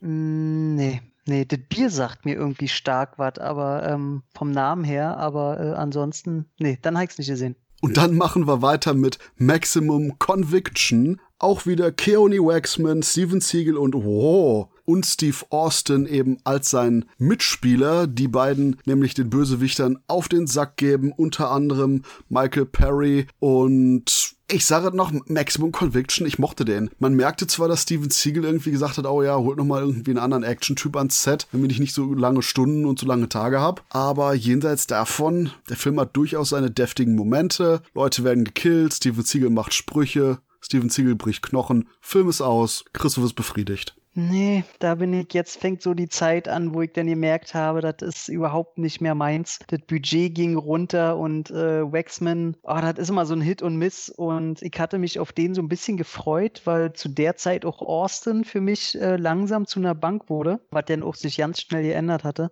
Aber nee, den fand ich nicht gut. Der hat eine relativ nette Prügelei auf diesem was ist das denn, Gefängnishof oder ist das überhaupt ein Gefängnis? Nee, doch. Doch, Gefängnis. Wo er den eh da fertig macht, ganz kurz, aber äh, nee, ich hab den dann noch nie zu Ende geguckt. Ich hab den irgendwie beim Dreiviertel dann ausgemacht, weil ich den gehend langweilig fand. Ich habe ihn komplett gesehen. Irgendwie war ich ein bisschen enttäuscht damals. Ich habe mir aus diesem Tandem irgendwie mehr erhofft. Der ist nicht schlecht, aber irgendwie ist der so meh. Also mir ist nichts, wo wir wieder bei Steven Seagal und Schafen wären, äh, mir ist irgendwie nicht so wirklich extrem im Kopf geblieben. Ich habe den einmal geguckt und habe danach gedacht, hm, ist jetzt kein wirklich guter Steven Seagal, für die damalige Zeit auch kein wirklich guter Steve Austin. Irgendwie habe ich mir von den beiden mehr erhofft, aber ich müsste den tatsächlich auch mal wieder sehen. Vielleicht war meine Erwartungshaltung auch einfach zu hoch beim ersten Mal, weil da war ich doch tatsächlich ein bisschen enttäuscht. So Michael Poirier gibt so den typischen Bad Guy, den er immer so gibt. Das war alles so ordentlich solide, so insgesamt, aber irgendwie nichts, was mich so angeteasert hätte. Ganz interessant ist, dass hier im Finale von Maximum Conviction ein Typ einen kurzen Auftritt hat namens Bran Foster. Wenn man den Film bis zum Ende geguckt hätte, da gab es nämlich so eine Szene, wo quasi Bran Foster, ich sag jetzt einfach mal, das ist der australische Scott Atkins, durchaus so eine wow, krass, was geht denn hier ab, Action-Einlage hat. Und anscheinend dachten das auch die Macher, die dann nämlich beim nächsten Film Force of Execution Bran Foster eigentlich eine Hauptrolle gegeben haben. Eigentlich, sage ich, weil Ving Rames als Bösewicht dabei ist, Danny Trejo als netter Voodoo-Doktor, der nachher zwischendurch ganz klassisch die gebrochenen Handknochen von Bran Foster richtet. Und Steven Siegel ist als, ist er jetzt ein Schurke, ist er jetzt eine gute äh, Figur mit dabei? Und das Problem ist, durch die verschiedenen Hauptfiguren und die bekannten Akteure ist das Ganze auch ein bisschen zerfahren und hat ein scheiß lustiges Finale. Du hast nämlich einfach nur, dass eben Bran Foster, der, der will irgendwie so Mädchen retten, einen Bad Guy umbringen und dann kommt Steven Siegel und sagt so, mehr oder weniger, ja, das mache ich jetzt. Schießt den Bösewicht in den Kopf, nimmt die Mädchen in der Hand, meins, geht. Und Bran Foster steht so, ähm, ich dachte, ich war der Protagonist. ist auf jeden Fall, ja, das, das ist das, was ich mir in dem Film am meisten in Erinnerung habe. Die Blicke, der Moment, dass Steven Siegel einfach nur kommt und das Finale klaut, während er vorher mehr oder weniger rumgesessen hat. Und ja, insgesamt kann man das knicken und leider hat Brent Foster danach nicht mehr so viel gemacht, aber hey, der war ansonsten zumindest äh, Max Rokatansky in Mad Max, dem Videospiel, falls das irgendeine Bedeutung hat. Super geiles Spiel. Aber ähm, nee, der Film, da gibt es ja das Trio Infernale meines persönlichen Geschmacks. Der spätere Steven Seagal, Ving Rames und Danny Trejo. Also ganz ehrlich, ähm, nee, dagegen komme ich nicht an. Das werde ich nicht mit der Kneifzange anfassen. Dann halte ich mal dagegen. Also mir hat der Film tatsächlich sehr viel Spaß gemacht. Das war mal mhm. einer, da habe ich geguckt. Da wusste ich aber auch zuvor, dass Steven hier nicht die Hauptrolle hat, sondern eher Brent Froster. Das war mal gut, dass ich mich vorher damit beschäftigt hatte, sonst wäre ich wahrscheinlich enttäuscht worden. Und ich mag den Film irgendwie. Also Brent Froster, ja, ich finde es auch schade irgendwie. Bei dem hätte ich auch deutlich mehr erwartet. Der hat, glaube ich, jetzt auch im zweiten oder dritten Deep Blue Sea irgendwie mitgespielt. Also seine Karriere nimmt richtig Fahrt auf. oh. Und ihn finde ich tatsächlich, also diese, dieses, du hast gesagt, australischer, glaube ich, äh, Scott Atkins, das passt ganz gut. Also die Moves, jetzt auch so vom Schauspielerischen ist es okay. Scott Atkins ist ja jetzt auch kein äh, großartiger Mime, aber das passt schon. Ich fand Danny Trejo, also ich habe kaputt gelacht bei diesem ganzen Voodoo, Schamanen, Blödsinn-Zeugs und er braut da irgendwelche Sachen an. Da habe ich mich wirklich bepisst vor Lachen. Steven Seagal, ist Mafia-Part, aber auch irgendwie wieder Ex-CIA Black Ops und dann ist da Wing Rames, der irgendwo in seinem Stuhl sitzt und auch irgendeinen Scheiß erzählt. Aber irgendwie insgesamt hat mich der Film dann doch abgeholt. Also für spätere Filme ist der auch von, ist ja kein Big-Budget-Film oder so, aber es ist noch ordentlich, ja, was sie da zur Verfügung hatten und insgesamt, wenn man sich darauf einlassen kann, dass es halt keine Seagal-Show ist, sondern eher, dass Seagal so ein bisschen nochmal, wie du, Christoph, so schön gesagt hast, er kommt dann halt am Ende und übernimmt halt mal den Film. Wenn man so diesen zusätzlichen Flavor gerne hat, dann kann man da schon viel Spaß mit haben. Aber ich kann auch verstehen, dass dieses Trio Infernal auf dem Cover den einen oder anderen eher abstoßen kann, wenn man weiß, was die, was die drei da sonst so treiben. Aber mich hat er ganz gut abgeholt. Ich hatte meinen Spaß.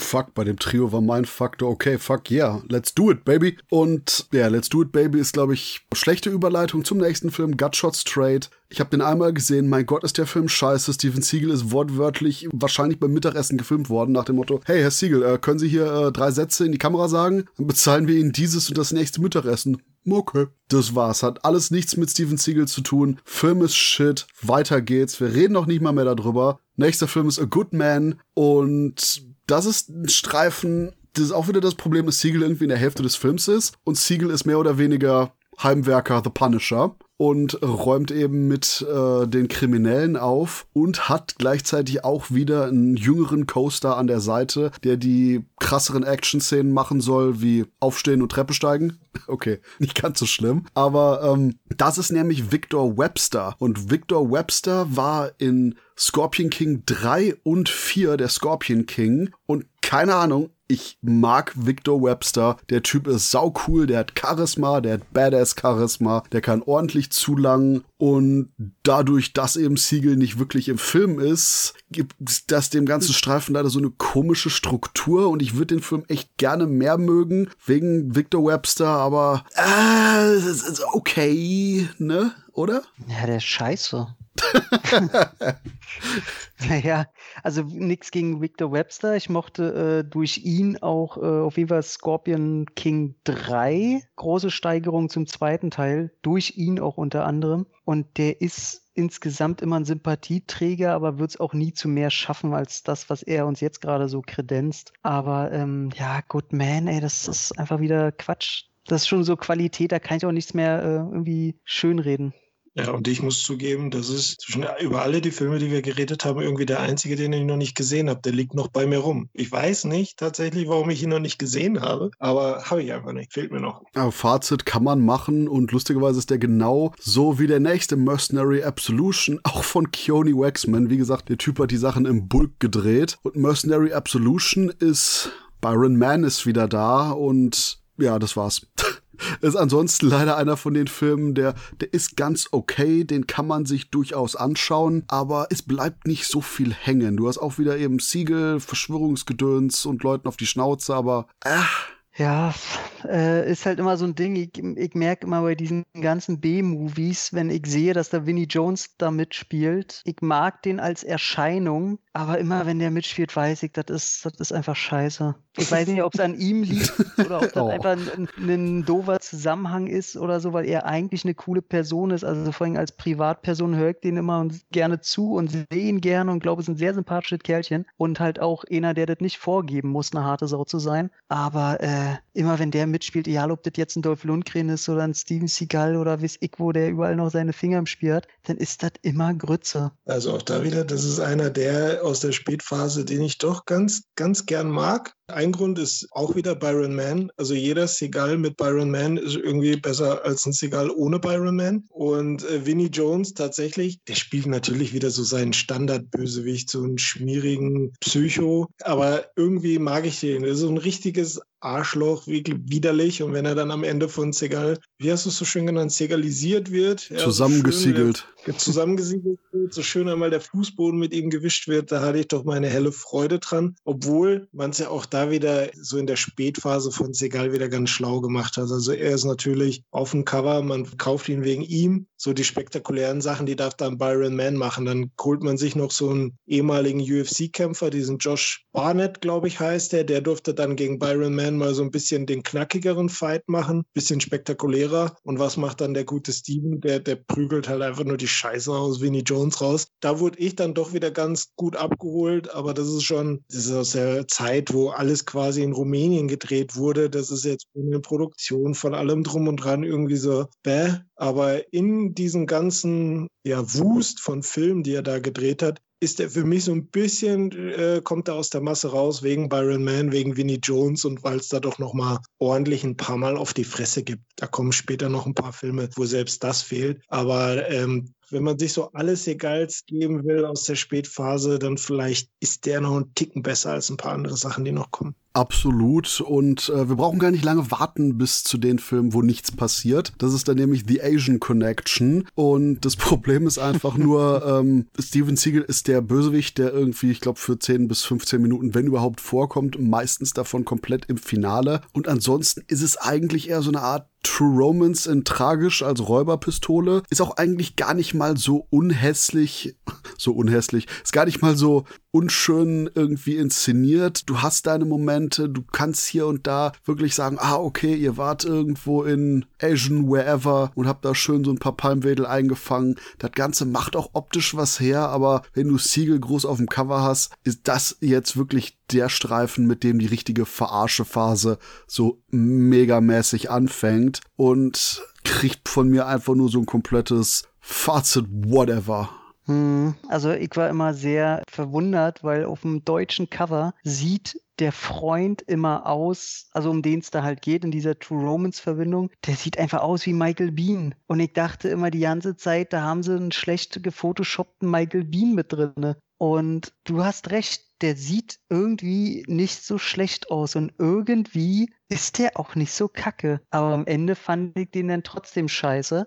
Aber irgendwie hat der Film was. Also der hat so was, ich kann es nicht erklären, dass ich zwischendurch immer gedacht habe, dass das doch eigentlich alles nicht so kacke ist. Aber ähm, ich gehe so weit ja. und sag, ich denke, der Film wäre besser geworden, wenn man Steven Siegel einfach nicht dabei hätte. Du hast so konsequent ja. dieses, oh scheiße, wir müssen ihn kurz einschneiden, weil er ist auf dem Cover, mh, ah, ah, nimm einfach irgendeinen anderen, aber dann hättest du ihn wahrscheinlich nicht so finanzieren können. Und das mhm. ist leider das Problem, ja, von der Konzeption her, weil selber als Film ist das eine ordentliche, tragische Räuberpistole und Liebesgeschichte und dann ist irgendwie, oh, wollen Sie das Steven Siegel Add-on noch kaufen? Ja, müssen Sie mal ein bisschen pressen, damit er überhaupt in den Add-on-Schacht passt, aber wenn es krack macht, haben Sie übertrieben. so nach dem Motto. Genau, also ja, nee, genau, dagegen mit ohne Steven Seagal wäre der Film besser, weil er durch ihn leider in eine Ecke gedrückt werden muss, was dem Film nicht so gut steht. Ich finde ihn auch scheiße. Ich glaube, wir benutzen so häufig Scheiße, wie ähm, Steven Seagal Motherfucker in dem Film sagt. Das ist irgendwie tausendmal. Plus, dass wir da wieder die Sache haben, dass er sich kaum bewegt. Er sitzt irgendwo rum, wird halt, wahrscheinlich war er ein oder zwei Tage am Set, sitzt im Stuhl. Da sind immer irgendwelche minderjährigen, halbnackten Mädels drumrum. Er schreibt Motherfucker und das war's dann. Und da gebe ich euch recht. Also, ich fand den grundsätzlichen Film, also ich finde ihn schön gefilmt. Also, da sind schöne Bilder drin. Dieses Räuber Pistolenpaar, diese Bonnie und Clyde für Arme, es ist okay. Dann hat man da Michael J. White auch noch mal kurz reingekauft für den Film, auch total unnötig, weil wenn man den sieht, aber Stimmt, der ist, ein, der ist ein Waffenverkäufer, der nichts tut sonst. Fuck, den hatte ich ganz vergessen. Mhm. Genau, das ist alles so so, äh, und dann guckt man sich den Film an und weil man es ja eigentlich wegen Steven gekauft hat, denkt man sich, was ist das für eine Verarsche? Also ich glaube auch, wenn man ohne Steven den gemacht hätte, dann hätten ihn weniger gesehen, aber die Leute, die ihn gesehen hätten, hätten ihn wahrscheinlich besser gefunden als jetzt so andersrum. Da ist es einfach, ich gucke ja viel Dreck, aber das war so, wo ich echt ein bisschen sauer war, dass ich mir den echt angetan habe und ja, scheiße halt. Äh, ja, und jetzt kommen wir zu einem cineastischen Fiebertraum in Form von Perfect Weapon. Wir haben Vernon Wells zumindest noch in der kleinen Rolle, der aber nichts macht, denn eigentlich ist der Film, hey, in der nahen Zukunft haben wir einen totalitären Staat und Steven Siegel ist der Diktator und wir haben einen ausgebildeten Superkiller namens Condor, gespielt von Johnny Messner, den ich glaube ich eigentlich kennen sollte, aber doch irgendwie nicht kenne, der jetzt wieder irgendwie plötzlich ein Gewissen kriegt und dann auf Killermission geht und am Ende stirbt dann Steven Siegel und alle so, was? Steven Siegel stirbt, aber dann ist das irgendwie nur Steven Siegels Klon, denn Steven Siegel ist wirklich in einem Raumschiff vor dem eigentlichen Hochhaus, winkt irgendwie kurz und fliegt dann mit seinem Raumschiff in die Galaxie und dann ist der Film aus und ich habe immer das Gefühl, dass wenn ich die Story erzähle, ich mindestens zwei IQ-Punkte verliere. Hm, ja, schade um Johnny Messner. Der ist ja eigentlich, also seine, seine Film- Rollen und so, das sind ja immer nur Freundschaftsdienste, die er macht. Der hat ja ganz andere Prioritäten im Leben. Der ist immer mit seiner Band unterwegs und designt Messer und äh, hat mit Motorrädern viel zu tun und so. Und äh, ist eigentlich ganz cool, was der mal macht. Und ich mag den eigentlich, wenn der mal auftaucht. Aber warum gerade hier in Perfect Weapon? Ist leider ein Film, den halt nach 20 Minuten oder so musste ich den ausmachen. Das ging halt nicht. Also ich bin ja auch schon jemand, der sich dem immer ganz gerne öffnet, aber da jetzt mir qualitätsmäßig einfach zu tief. Also ich habe den Film, glaube ich, ich musste auf dem Weg am Morgen auf dem Weg zum Flughafen und dann habe ich irgendwie gar nicht geschlafen und war total übermüdet und habe mir den Film angeguckt und das verbinde ich immer damit, weil ich irgendwie die ganze Zeit gebannt vor diesem Fernseher saß und gedacht habe, was für eine kranke Scheiße passiert da gerade auf dem Bildschirm.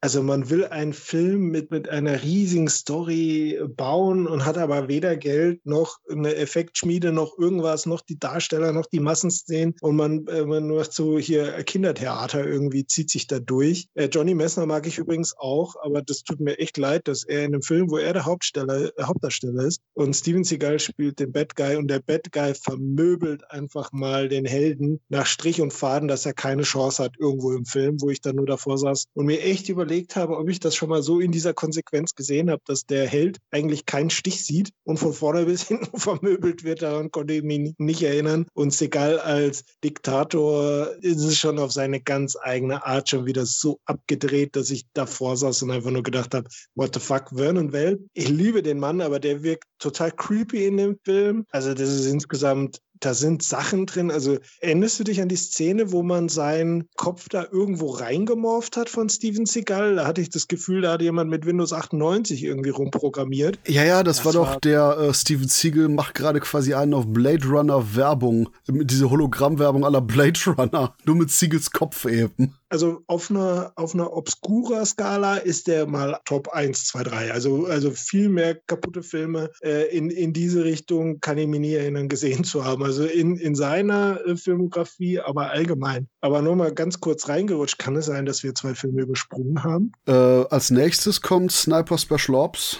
Hm, okay, dann habe ich nur eine andere Rangfolge. Aber das ist ja eh alles 2016. Der Mann ja, ja. 2016. Und ich muss mich kurz entschuldigen. Ich habe Johnny Messner mit Johnny Strong verwechselt. Ich habe anscheinend von beiden keine Ahnung.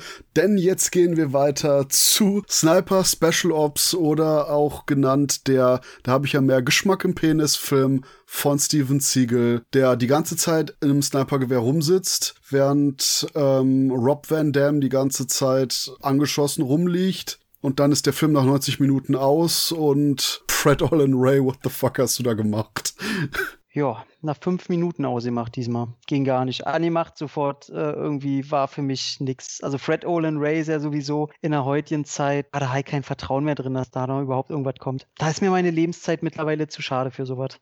Ich war schlussendlich einfach nur enttäuscht, weil Fred und Ray, da erwarte ich eigentlich übelsten Trash und Sniper ist einfach scheiße langweilig. Und ähm, Steven sitzt halt nur rum. Van Damme, glaube ich, der liegt noch ein anderer die ganze Zeit rum. Van Damme darf irgendwie mit einem anderen Darsteller die ganze Zeit rumlaufen. Aber das, das Beste an dem ganzen Film ist das Cover wo sie in Deutschland ja fett äh, Segal und Van Damme draufgeschrieben haben und bestimmt ein paar Idioten gekauft haben, weil sie gedacht haben, Jean-Claude Van Damme und Steven machen einen Film zusammen. Also wenn ich sagen müsste, in den Jahren der schlechteste Film, dann ist es vielleicht der, weil der einfach so scheiße langweilig ist. Lieber gucke ich mir Perfect Wecken an, lass meine Synapsen verbrennen mit dem Scheiß, den ich da sehe, als mich wirklich äh, 90 äh, Minuten zu langweilen und Steven wirklich tatsächlich läuft, also der läuft, glaube ich, zwei, dreimal, dann ist es ein Double und ansonsten sitzt der doch tatsächlich nur rum. Also der macht einfach gar nichts. Das ist ja selbst für seine Verhältnisse Arbeitsverweigerung. Also der Film ist einfach nur scheiße.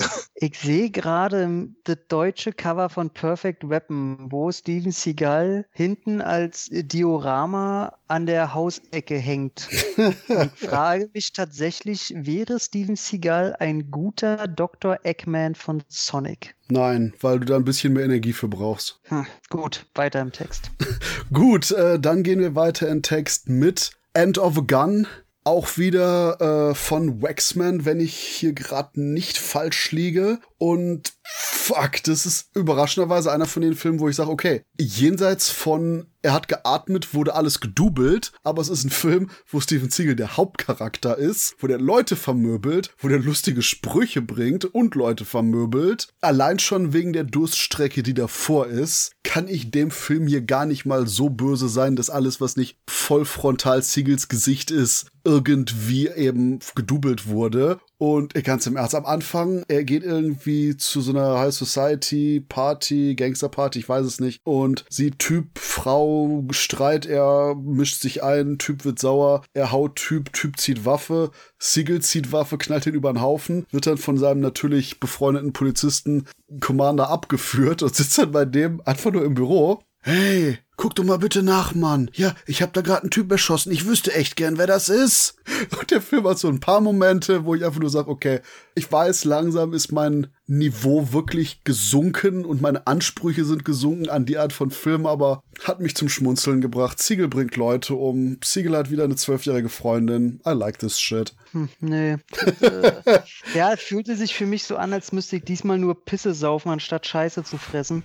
Fuck yeah. Ähm, nee, nee, also hatten irgendwie ein paar, ein, zwei Nebendarsteller waren äh, tatsächlich ganz, ganz cool. Aber das wieder, äh, das soll wieder Paris sein und die sind ganz klar in Rumänien. Er wird wieder so oft gedoubelt und ey, er tut mir leid, das ist nicht mehr meins. Das ist für mich keine Unterhaltung mehr, sondern nur noch Leute, die irgendwie auf Biegen und Brechen probieren, mit einem Namen, mit irgendeinem Krebsgeschwür an Film noch äh, den letzten Dollar zu verdienen. Und das, ist, das hat nichts mehr mit irgendwas an Qualität zu tun. Ja, Bukarest, das Paris des kleinen Mannes. Äh, immerhin haben sie ja ein bisschen Stock-Footage von Paris mal reingewebt, anstatt einfach nur zu sagen, dass das Paris ist. Also ein bisschen Mühe haben sie sich gegeben. Ich habe mir gerade mal meine, mein Fazit auf, auf meiner Seite zu dem Film durchgelesen, weil ich mich ehrlich kaum noch dran erinnern konnte, obwohl das noch nicht so lange her ist, dass ich den gesehen habe. Da habe ich auch nur geschrieben, im Vergleich zu anderen Filmen der letzten Zeit ein solider Beitrag. Kein wirklich guter Film, aber man ist halt schon weitaus Schlimmeres von ihm gewohnt. ja, ich glaube, das fasst es zusammen. Also ob man jetzt jetzt über Pisse und Scheiße reden muss oder sagt einfach, man war vorher so zermürbt von ihm. Das ist für in dieser Phase seiner Karriere, in der sich, er sich befindet, auch ein solider Beitrag, obwohl, wie Christoph, du es gesagt hast, so der Beginn, ja, diese ganze Herleitung dieses Falles, dass er da irgendwie random irgendeinem zusammenschlägt, ist halt schon geil. Also das macht den schon wieder äh, ganz witzig. Also ist okayisch für diese Phase, würde ich sagen. Und danach kommen wir zu Contract to Kill, was Contract to Kill ist Steven Seagals CIA A-Team rettet die Welt vor durch Mexiko eingeschleuste Dschihadisten. Und ich habe hier eine kurze Aufnahme von was das Siegel sagt. Ich muss es einfach mal eben spielen. Hört euch den Scheiß einfach nur an. Wir haben sogar die Pflicht, der Gewalteinheit zu gebieten. Das stimmt. Uns ist scheißegal, was jemand für einen Glauben hat. Wir scheren uns nicht um seine ethnische Herkunft. Die ist doch egal. Alle dürfen tun und lassen, was sie wollen. Wie der große Genghis Khan schon gesagt hat, praktiziert euren Glauben, aber zahlt Steuern an mich. Das ist wie mit dem Affen, der einen Fußball vögeln will. Na echt mal, was für ein einziges Chaos, Mann. What? Oh Mann, ey, es ist einfach, der, der lebt nicht mehr in unserer Zeitzone. So. Der, Ja, soll ich dazu nur sagen, ey. das Problem ist, der, der, der Clip bringt den Film einfach nur auf den Punkt. Der ist so kaputt, der hat irgendwie einfach ein paar LOL-Szenen da drin, aber das ist auch wieder so ein Fall von die nur die harten kommen im Garten hier. Definitiv, also der Spruch, da bin ich mir hundertprozentig sicher, dass er ihn selber geschrieben hat und gedacht hat, das ist äh, fucking hohes Zeug. Äh, was ich an dem Film tatsächlich sehr lustig fand, ist immer, dass auch wieder Ukraine oder Bulgarien oder wo wir uns gerade im, im osteuropäischen Dreieck des Todes befinden, dass das von Türkei bis Mexiko alles dubeln darf, was nicht bei vier auf dem Baum ist. Das ist unfassbar. Man sieht das sofort und dann werden einfach irgendwelche Städtenamen eingeblendet, die vorne und hinten nicht dazu passen. Das ist schon wieder so hingerotzt, dass ich mich dabei wieder total kaputt gelacht habe, was für die Phase ja auch wieder äh, spricht. Äh, sie haben ihm halt wieder einen Partnerstar, ja, diesmal nicht Byron Mann, sondern Russ, Russell Wong zur Seite gesetzt, der da halt mal ein bisschen noch ein paar Kämpfe beiliefern darf, damit der Segal sich nicht komplett verausgabt. Der haut dann halt ein paar auf die Schnauze und der Russell hat dann halt die, ja, die engeren Kämpfe. Das ist insgesamt irgendwie äh, ich kann einfach nur sagen, äh, das ist so, irgendwie passt es zu dieser Phase, es ist nicht wirklich engagiert, es ist irgendwie wieder, man hat das Gefühl, obwohl man den Film das erste Mal gesehen hat, man hat ihn schon 20 Mal in den letzten Jahren von ihm gesehen. Es ist einfach, ja, aber irgendwie ins Egal von der Stange, hat man das Gefühl. Und da lege ich jetzt sogar noch ein bisschen nach mit einem Deep Cut, denn wir sind jetzt Ende von 2016 angekommen, würden jetzt zu 2017 springen, aber 2017 kam nämlich das erste und bislang letzte Buch von Stephen Siegel raus. The Way of the Shadow Wolves, The Deep State and the Hijacking of America. Und das Buch liest sich genauso, wie sich der Titel anhört. Großartig. Also das ist, es ist quasi so, als ob man Steven Siegel anno auf brennendem Eis sagen würde, du hast so viel Budget, wie du willst, schreib einen politischen Thriller und pack da alles rein, was du dir vorstellen kannst. Und das ist das wow. Und deswegen denke ich auch, dass quasi eben der Spruch von wegen alles Chaos, Affen ficken, Fußbälle etc. einfach nur improvisiert war von Ziegel in dem Moment. Das Buch liest sich so, auch wie der Auszug, den ich gerade gespielt habe. Wunderbar. Also wer wirklich mal äh, seine hochprozentige Überdosis Siegel haben will, auf jeden Fall das Buch holen. Und ich gehe jetzt einfach mal davon aus, dass ihr das beide nicht gelesen habt, weil ihr wahrscheinlich Besseres zu tun habt. Aber vielleicht hattet ihr nicht Besseres zu tun, als äh, Killing Salazar zu gucken mit Siegel. Hat den einer gesehen? Äh, yep. Oder welcher war denn das? Äh, der mit Luke Goss, der zweite. Redet erstmal drüber. Ich muss den mal rausfinden. Nee, habe ich nicht gesehen. Der, der hieß Kartells, war das, ne? Yes. Nee, den habe ich nicht gesehen den fand ich doch tatsächlich auch für die Phase ganz solide. Ja, es wird halt wieder aufgewertet, indem halt andere Namen halt dazugenommen werden, damit die ganze Last auf unserem Altstar nicht mehr so drauf liegt. Diesmal Luke Goss und George St. Pierre, auch wieder so ein alter UFC-Fighter, ähm, der auch bei dem, ich glaube, bei dem zweiten Captain America so eine kleine Rolle am Anfang, so ein Fight mit Captain America haben darf. Yep. Äh, der hat ganz gute Moves drauf. Das ist für einen B-Film halt wieder, ja, halt ganz okay. Goss ist halt hier für mich eher der Hauptdarsteller und Seagal darf halt ab und zu auftauchen und am Ende und am Anfang ein bisschen mitkämpfen. Ansonsten sitzt er in einem Verhör und die Dialoge sind irgendwie sinnbefreit und ständig ist halt wieder Fuck, Motherfucker, Fuck, Fuck, irgend sowas. Also der Film ist okay. Ich sehe halt Lukas ganz gerne. Das wertet für mich den Film halt immer auf. Ähm, die Fights sind ganz okayisch. Ich kann mich nicht mehr so richtig erinnern, um was es geht. Wahrscheinlich wieder irgendeine Verschwörung oder Kartells, halt Drogen, irgendwas. Ist halt wieder Rumänien, ist halt wieder Segal, ist wieder Wexman. Man bekommt, was man erwarten darf und das ist irgendwie so recht solide inszeniert. Ja, dass das Ganze ist auch irgendwie mit so einer guten Spur Gangsterfilm und Gangsterverschwörung mit nachher multiplen Twists am Ende, wo das Skript echt, ich sehe das Skript quasi so, oh, jetzt bin ich aber voll clever, Kinder. Und man sitzt da so ein bisschen vor so, stuff happens. Und das ist es. Von daher, ja, fuck, wenn ich Luke Goss haben will, gucke ich die Death Race Filme und wenn ich ganz, ganz traurig bin, gucke ich den Tekken Film, aber eher die Death Race Filme. Und ja, jetzt kommen wir zu einfach einem der fucking craziesten Filme, die ich wahrscheinlich in den letzten paar Jahren gesehen habe. China Salesman. China Salesman ist 120.000 Prozent China-Propaganda Deluxe mit, oh nein, wir müssen hier diese chinesische Organisation äh, mit der 5G-Geschwindigkeit für Internet und Kommunikation nach Afrika bringen und das wird die Welt besser machen und Kommunismus, wow, Motherfucker. Dazwischen rennt dann eben Steven Siegel rum, aber noch viel lustiger, dazwischen rennt auch Mike Tyson rum und die beiden haben einen Fight, von dem ich immer noch nicht überzeugt bin, dass die beiden während des Fights beide wirklich vor Ort waren parallel. Denn den Fight gewinnt sogar Mike Tyson. Und danach taucht Ziegel in, glaube ich, anderthalb Minuten noch auf. Und das war's. Also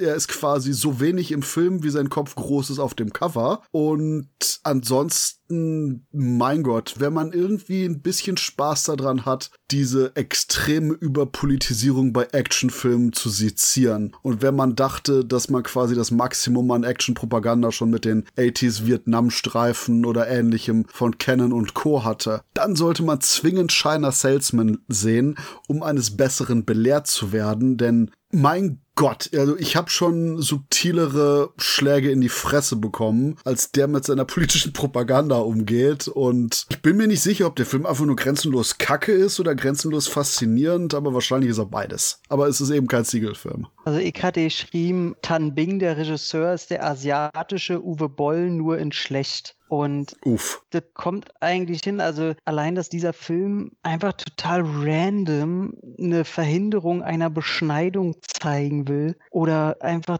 so der Gang durch die Wüste, der total unnötig ist. Oder ich erinnere sehr gerne äh, beim Kampf zwischen Seagal und Tyson, wie das lächerlich leicht wirkende Holz in Zeitlupe CGI animiert auf Mike Tysons Kopf knallt mit einem. Mit einem Ich sehe gerade die Szene. Mit einem wunderschönen Dong. also der ganze Film ist wirklich äh, lächerlich und dabei, mich stört nicht mal der Patriotismus, weil den hast du jahrzehntelang auch in Amiland gehabt. Und ob da jetzt nur die amerikanische Flagge dauernd hier hisst wird oder die chinesische, das ist mir völlig egal. Das ist in, überall dieselbe Scheiße. Aber ganz im Ernst, selbst die Amis waren dagegen subtil. Das hier ist nicht gleichzusetzen mit dem, was die Amerikaner in den 80ern gemacht haben. Naja, ich weiß nicht, wenn du so was wie Invasion USA und so ein Kram, äh, das ist, ich mach da keine Unterschiede. Und das war deutlich augenzwinkernder als das hier, denn jeder, der quasi in China mit dem Augenzwinkern, kann sich dann wahrscheinlich von seinem Augenlid verabschieden. So, nein, nein, nein, das ist nicht parteikonform. Ich weiß nicht, da, da will ich keine Partei ergreifen, weil ich da zu wenig drin bin. Aber nee, der ist einfach nicht gut. Man sieht, dass der sehr viel Geld hatte, was er aber komplett nicht nutzen kann. Das ist wie einem, einem Kleinkind aus dem Kindergarten 100 Millionen in die Hand drücken und sagen, mach mal einen Film. Geil.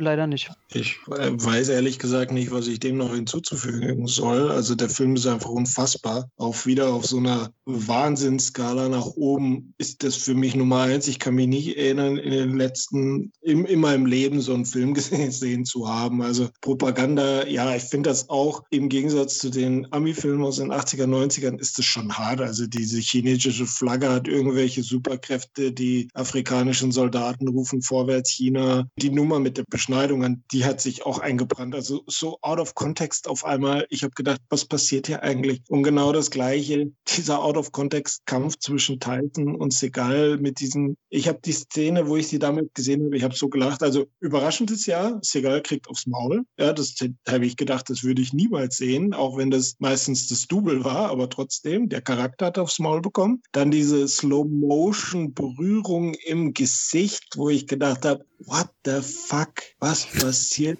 Das ist so unfassbar.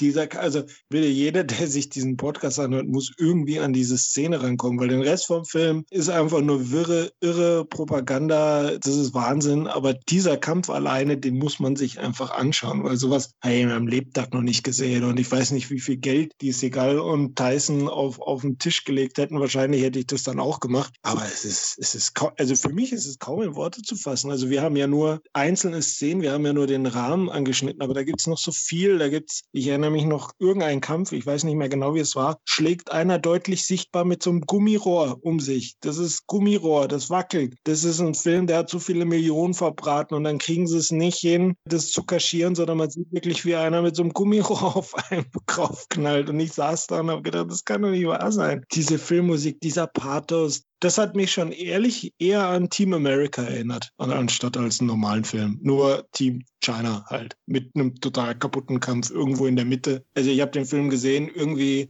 war ich fasziniert und es ist einfach unfassbar. Ähnlich kaputt ist ja auch Wolf Warrior 1 und vor allen Dingen Teil 2, was die Propaganda angeht. Aber ähm, nicht kaputt ist glücklicherweise der nächste und vorletzte Film. Ja, wir sind fast durch, liebe Zuhörerinnen und Zuhörer. Denn Attrition, gnadenlose Jagd. Ich lasse jetzt einfach mal Tom den Vorrang hier, denn der hat mit den Typen geredet, die den Film gemacht haben. Ähm, ja, also die teilweise mitspielen und ich wollte jetzt bloß noch mal fragen, haben wir, wir haben äh, Code of Honor vergessen, oder?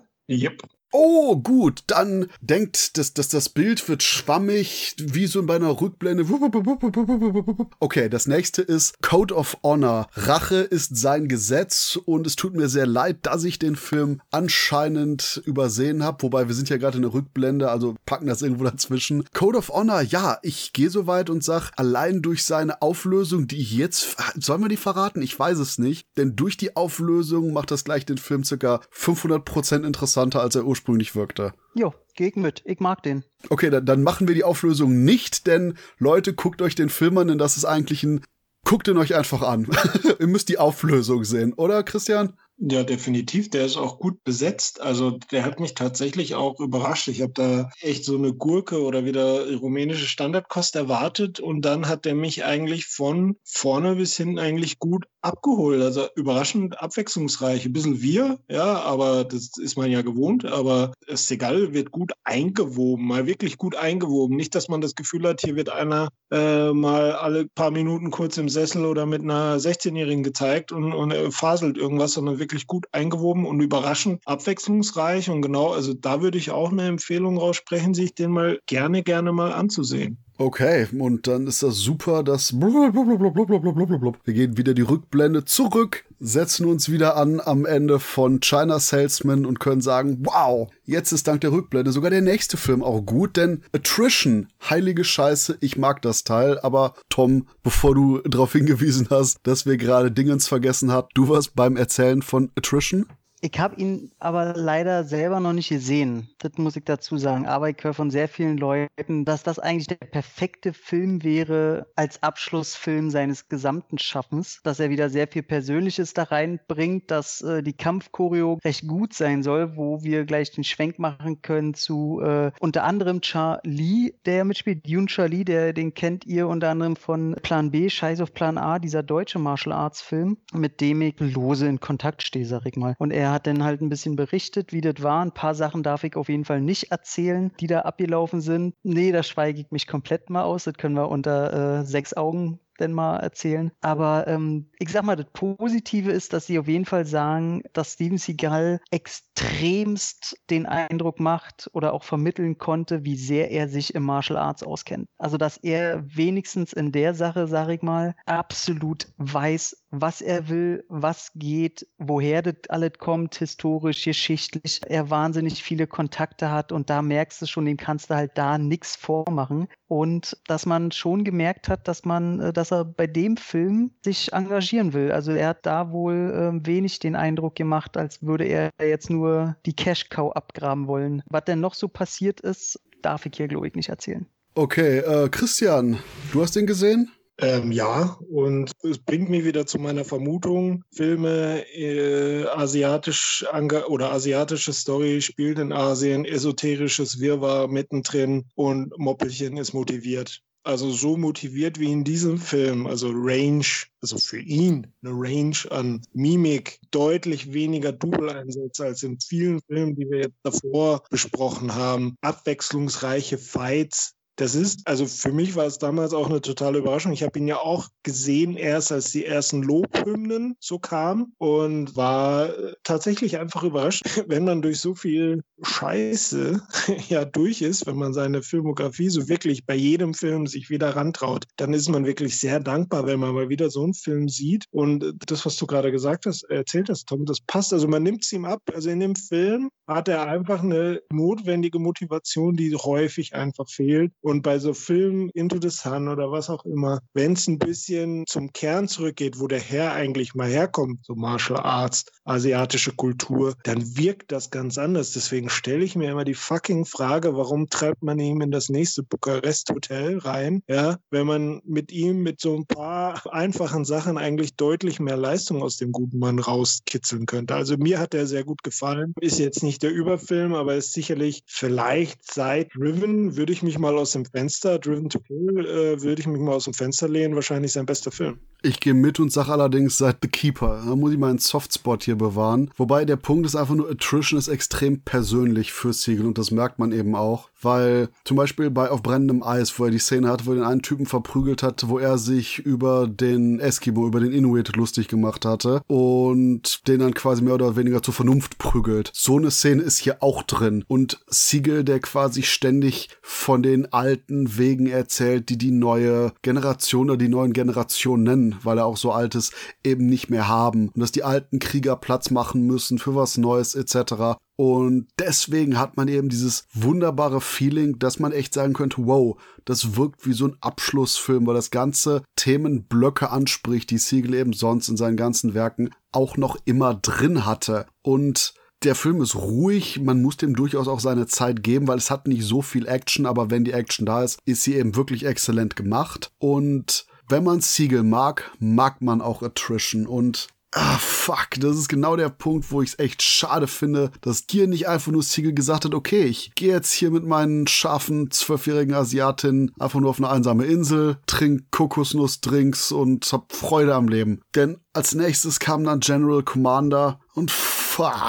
Das Ganze ist quasi so eine Art Contract to Kill Variante, so eine quasi True Justice, nur in extrem Scheiße. Er tut gar nichts in diesem Film. Obwohl doch, ich habe letztens mein persönliches Filmtagebuch da wieder rausgeholt und da steht drin, er haut zwei Typen siegelmäßig um. Zwei Typen. Eins davon ist der Endtyp und eins davon ist wortwörtlich quasi auf der Mitte der gesamten Laufzeit. Ich meine irgendwie, da war so was komisches von der ganze Film war irgendwie so auch teilweise Web-Episoden oder irgendwas, weil die ganze Struktur ist auch komisch. Hm, und sollte eine Serie werden erst, ja ah, okay, das, das macht verdammt viel Sinn, wobei die dann auch wieder von einem Spasti zusammengeschnitten wurde, denn du hast allen Ernstes im Abspann, noch nicht mal vor dem Abspann, diesen typischen Vorspann mit, hey, hier ist Darsteller, hier ist Name, so diesen Serienvorspann, ne? Du hast den noch nicht mal vor dem Abspann, sondern der Abspann beginnt und ist dann quasi auf der rechten Hälfte des Bildschirms und auf der linken Hälfte des Bildschirms zeigen die diesen Vorspann, Abspann, whatever mit den ganzen Personen, wo ich mich wirklich frage, Leute, wenn ihr den Scheiß schon fertig habt, warum ist das nicht einfach nur eine Pre-Titel-Sequenz? Warum markiert das nicht einfach nur den Übergang zwischen dem Prolog und der eigentlichen Filmhandlung? Ich meine, der Film dauert irgendwie gut 80 Minuten nur. Da braucht man jetzt nicht sagen, oh mein Gott, wir haben nicht so viel Zeit, wir müssen den Abspann und diese Sequenz parallel zeigen. Zwischendurch sind ganz viele von diesen Entscheidungen, wo du einfach nur denkst, ey, what the fuck is happening here? Ja, ich hab den nicht geguckt. Also dem Projekt hat man halt schon angemerkt, dass das Zeug ist, was ich äh, von ihm nicht mehr sehen muss. Ich habe ihn leider gesehen. 80 Minuten, die sich ziehen wie in, in dreieinhalb Stunden Epos. Unfassbar langweilig. Ja, ist wieder die gleiche Bukarest-Gülle. Also ich bin komplett bei dir, Christoph. Nach Attrition hätte ich gewünscht, hey, mach noch mal irgendwie einen Film in dem Setting oder lass es sein. Oder wie im Abspann, spiel die Bluesnummer und lass es. Und dann kommt General Commander mit einem total nichtssagenden Team, wo irgendwie keiner einem im Kopf bleibt. Das Einzige, an was ich mich erinnere, war an diese, diese Besprechung oder diese Szene mit dieser russischen Millionärin, komplett wirr, warum er jetzt von ihr irgendwie finanziert wird oder Auftrag von ihr erledigt, von einer Darstellerin. Also ich bin mir sicher, dass die die Frau von irgendeines finanzierenden Mitproduzenten war, weil die Frau hat so gut gespielt wie ich, also wie so ein Sack Reis. Also das war unfassbar. Das war die einzige Szene, wo ich da saß und gesagt habe, what the fuck? Und mal kurz interessiert war aufgrund der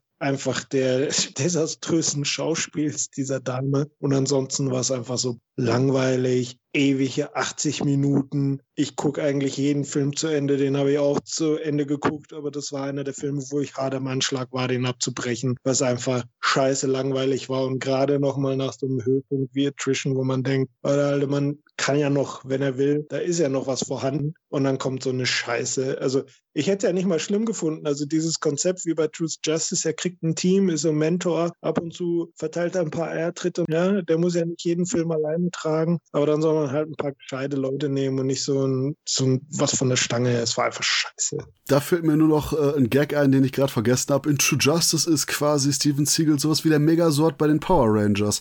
Erst wenn wirklich die Gegner richtig übel sind, holt mal den raus. Deswegen, das hat da gut funktioniert. Hier hat es nicht funktioniert. Und das Einzige, was ich mir persönlich noch als Lacher einfach nur äh, aufgeschrieben habe, war bei dem angesprochenen, irgendwie eigentlich sollte es ein Vorspann werden, ist aber dann in den Abspann gekommen, gibt es auch einen Titelsong. Und in diesem Titelsong gibt es allen Ernstes Rap-Sequenzen, die unter anderem singen We are quick with the arms like we're Steven Siegel musste ich drüber wow. lachen.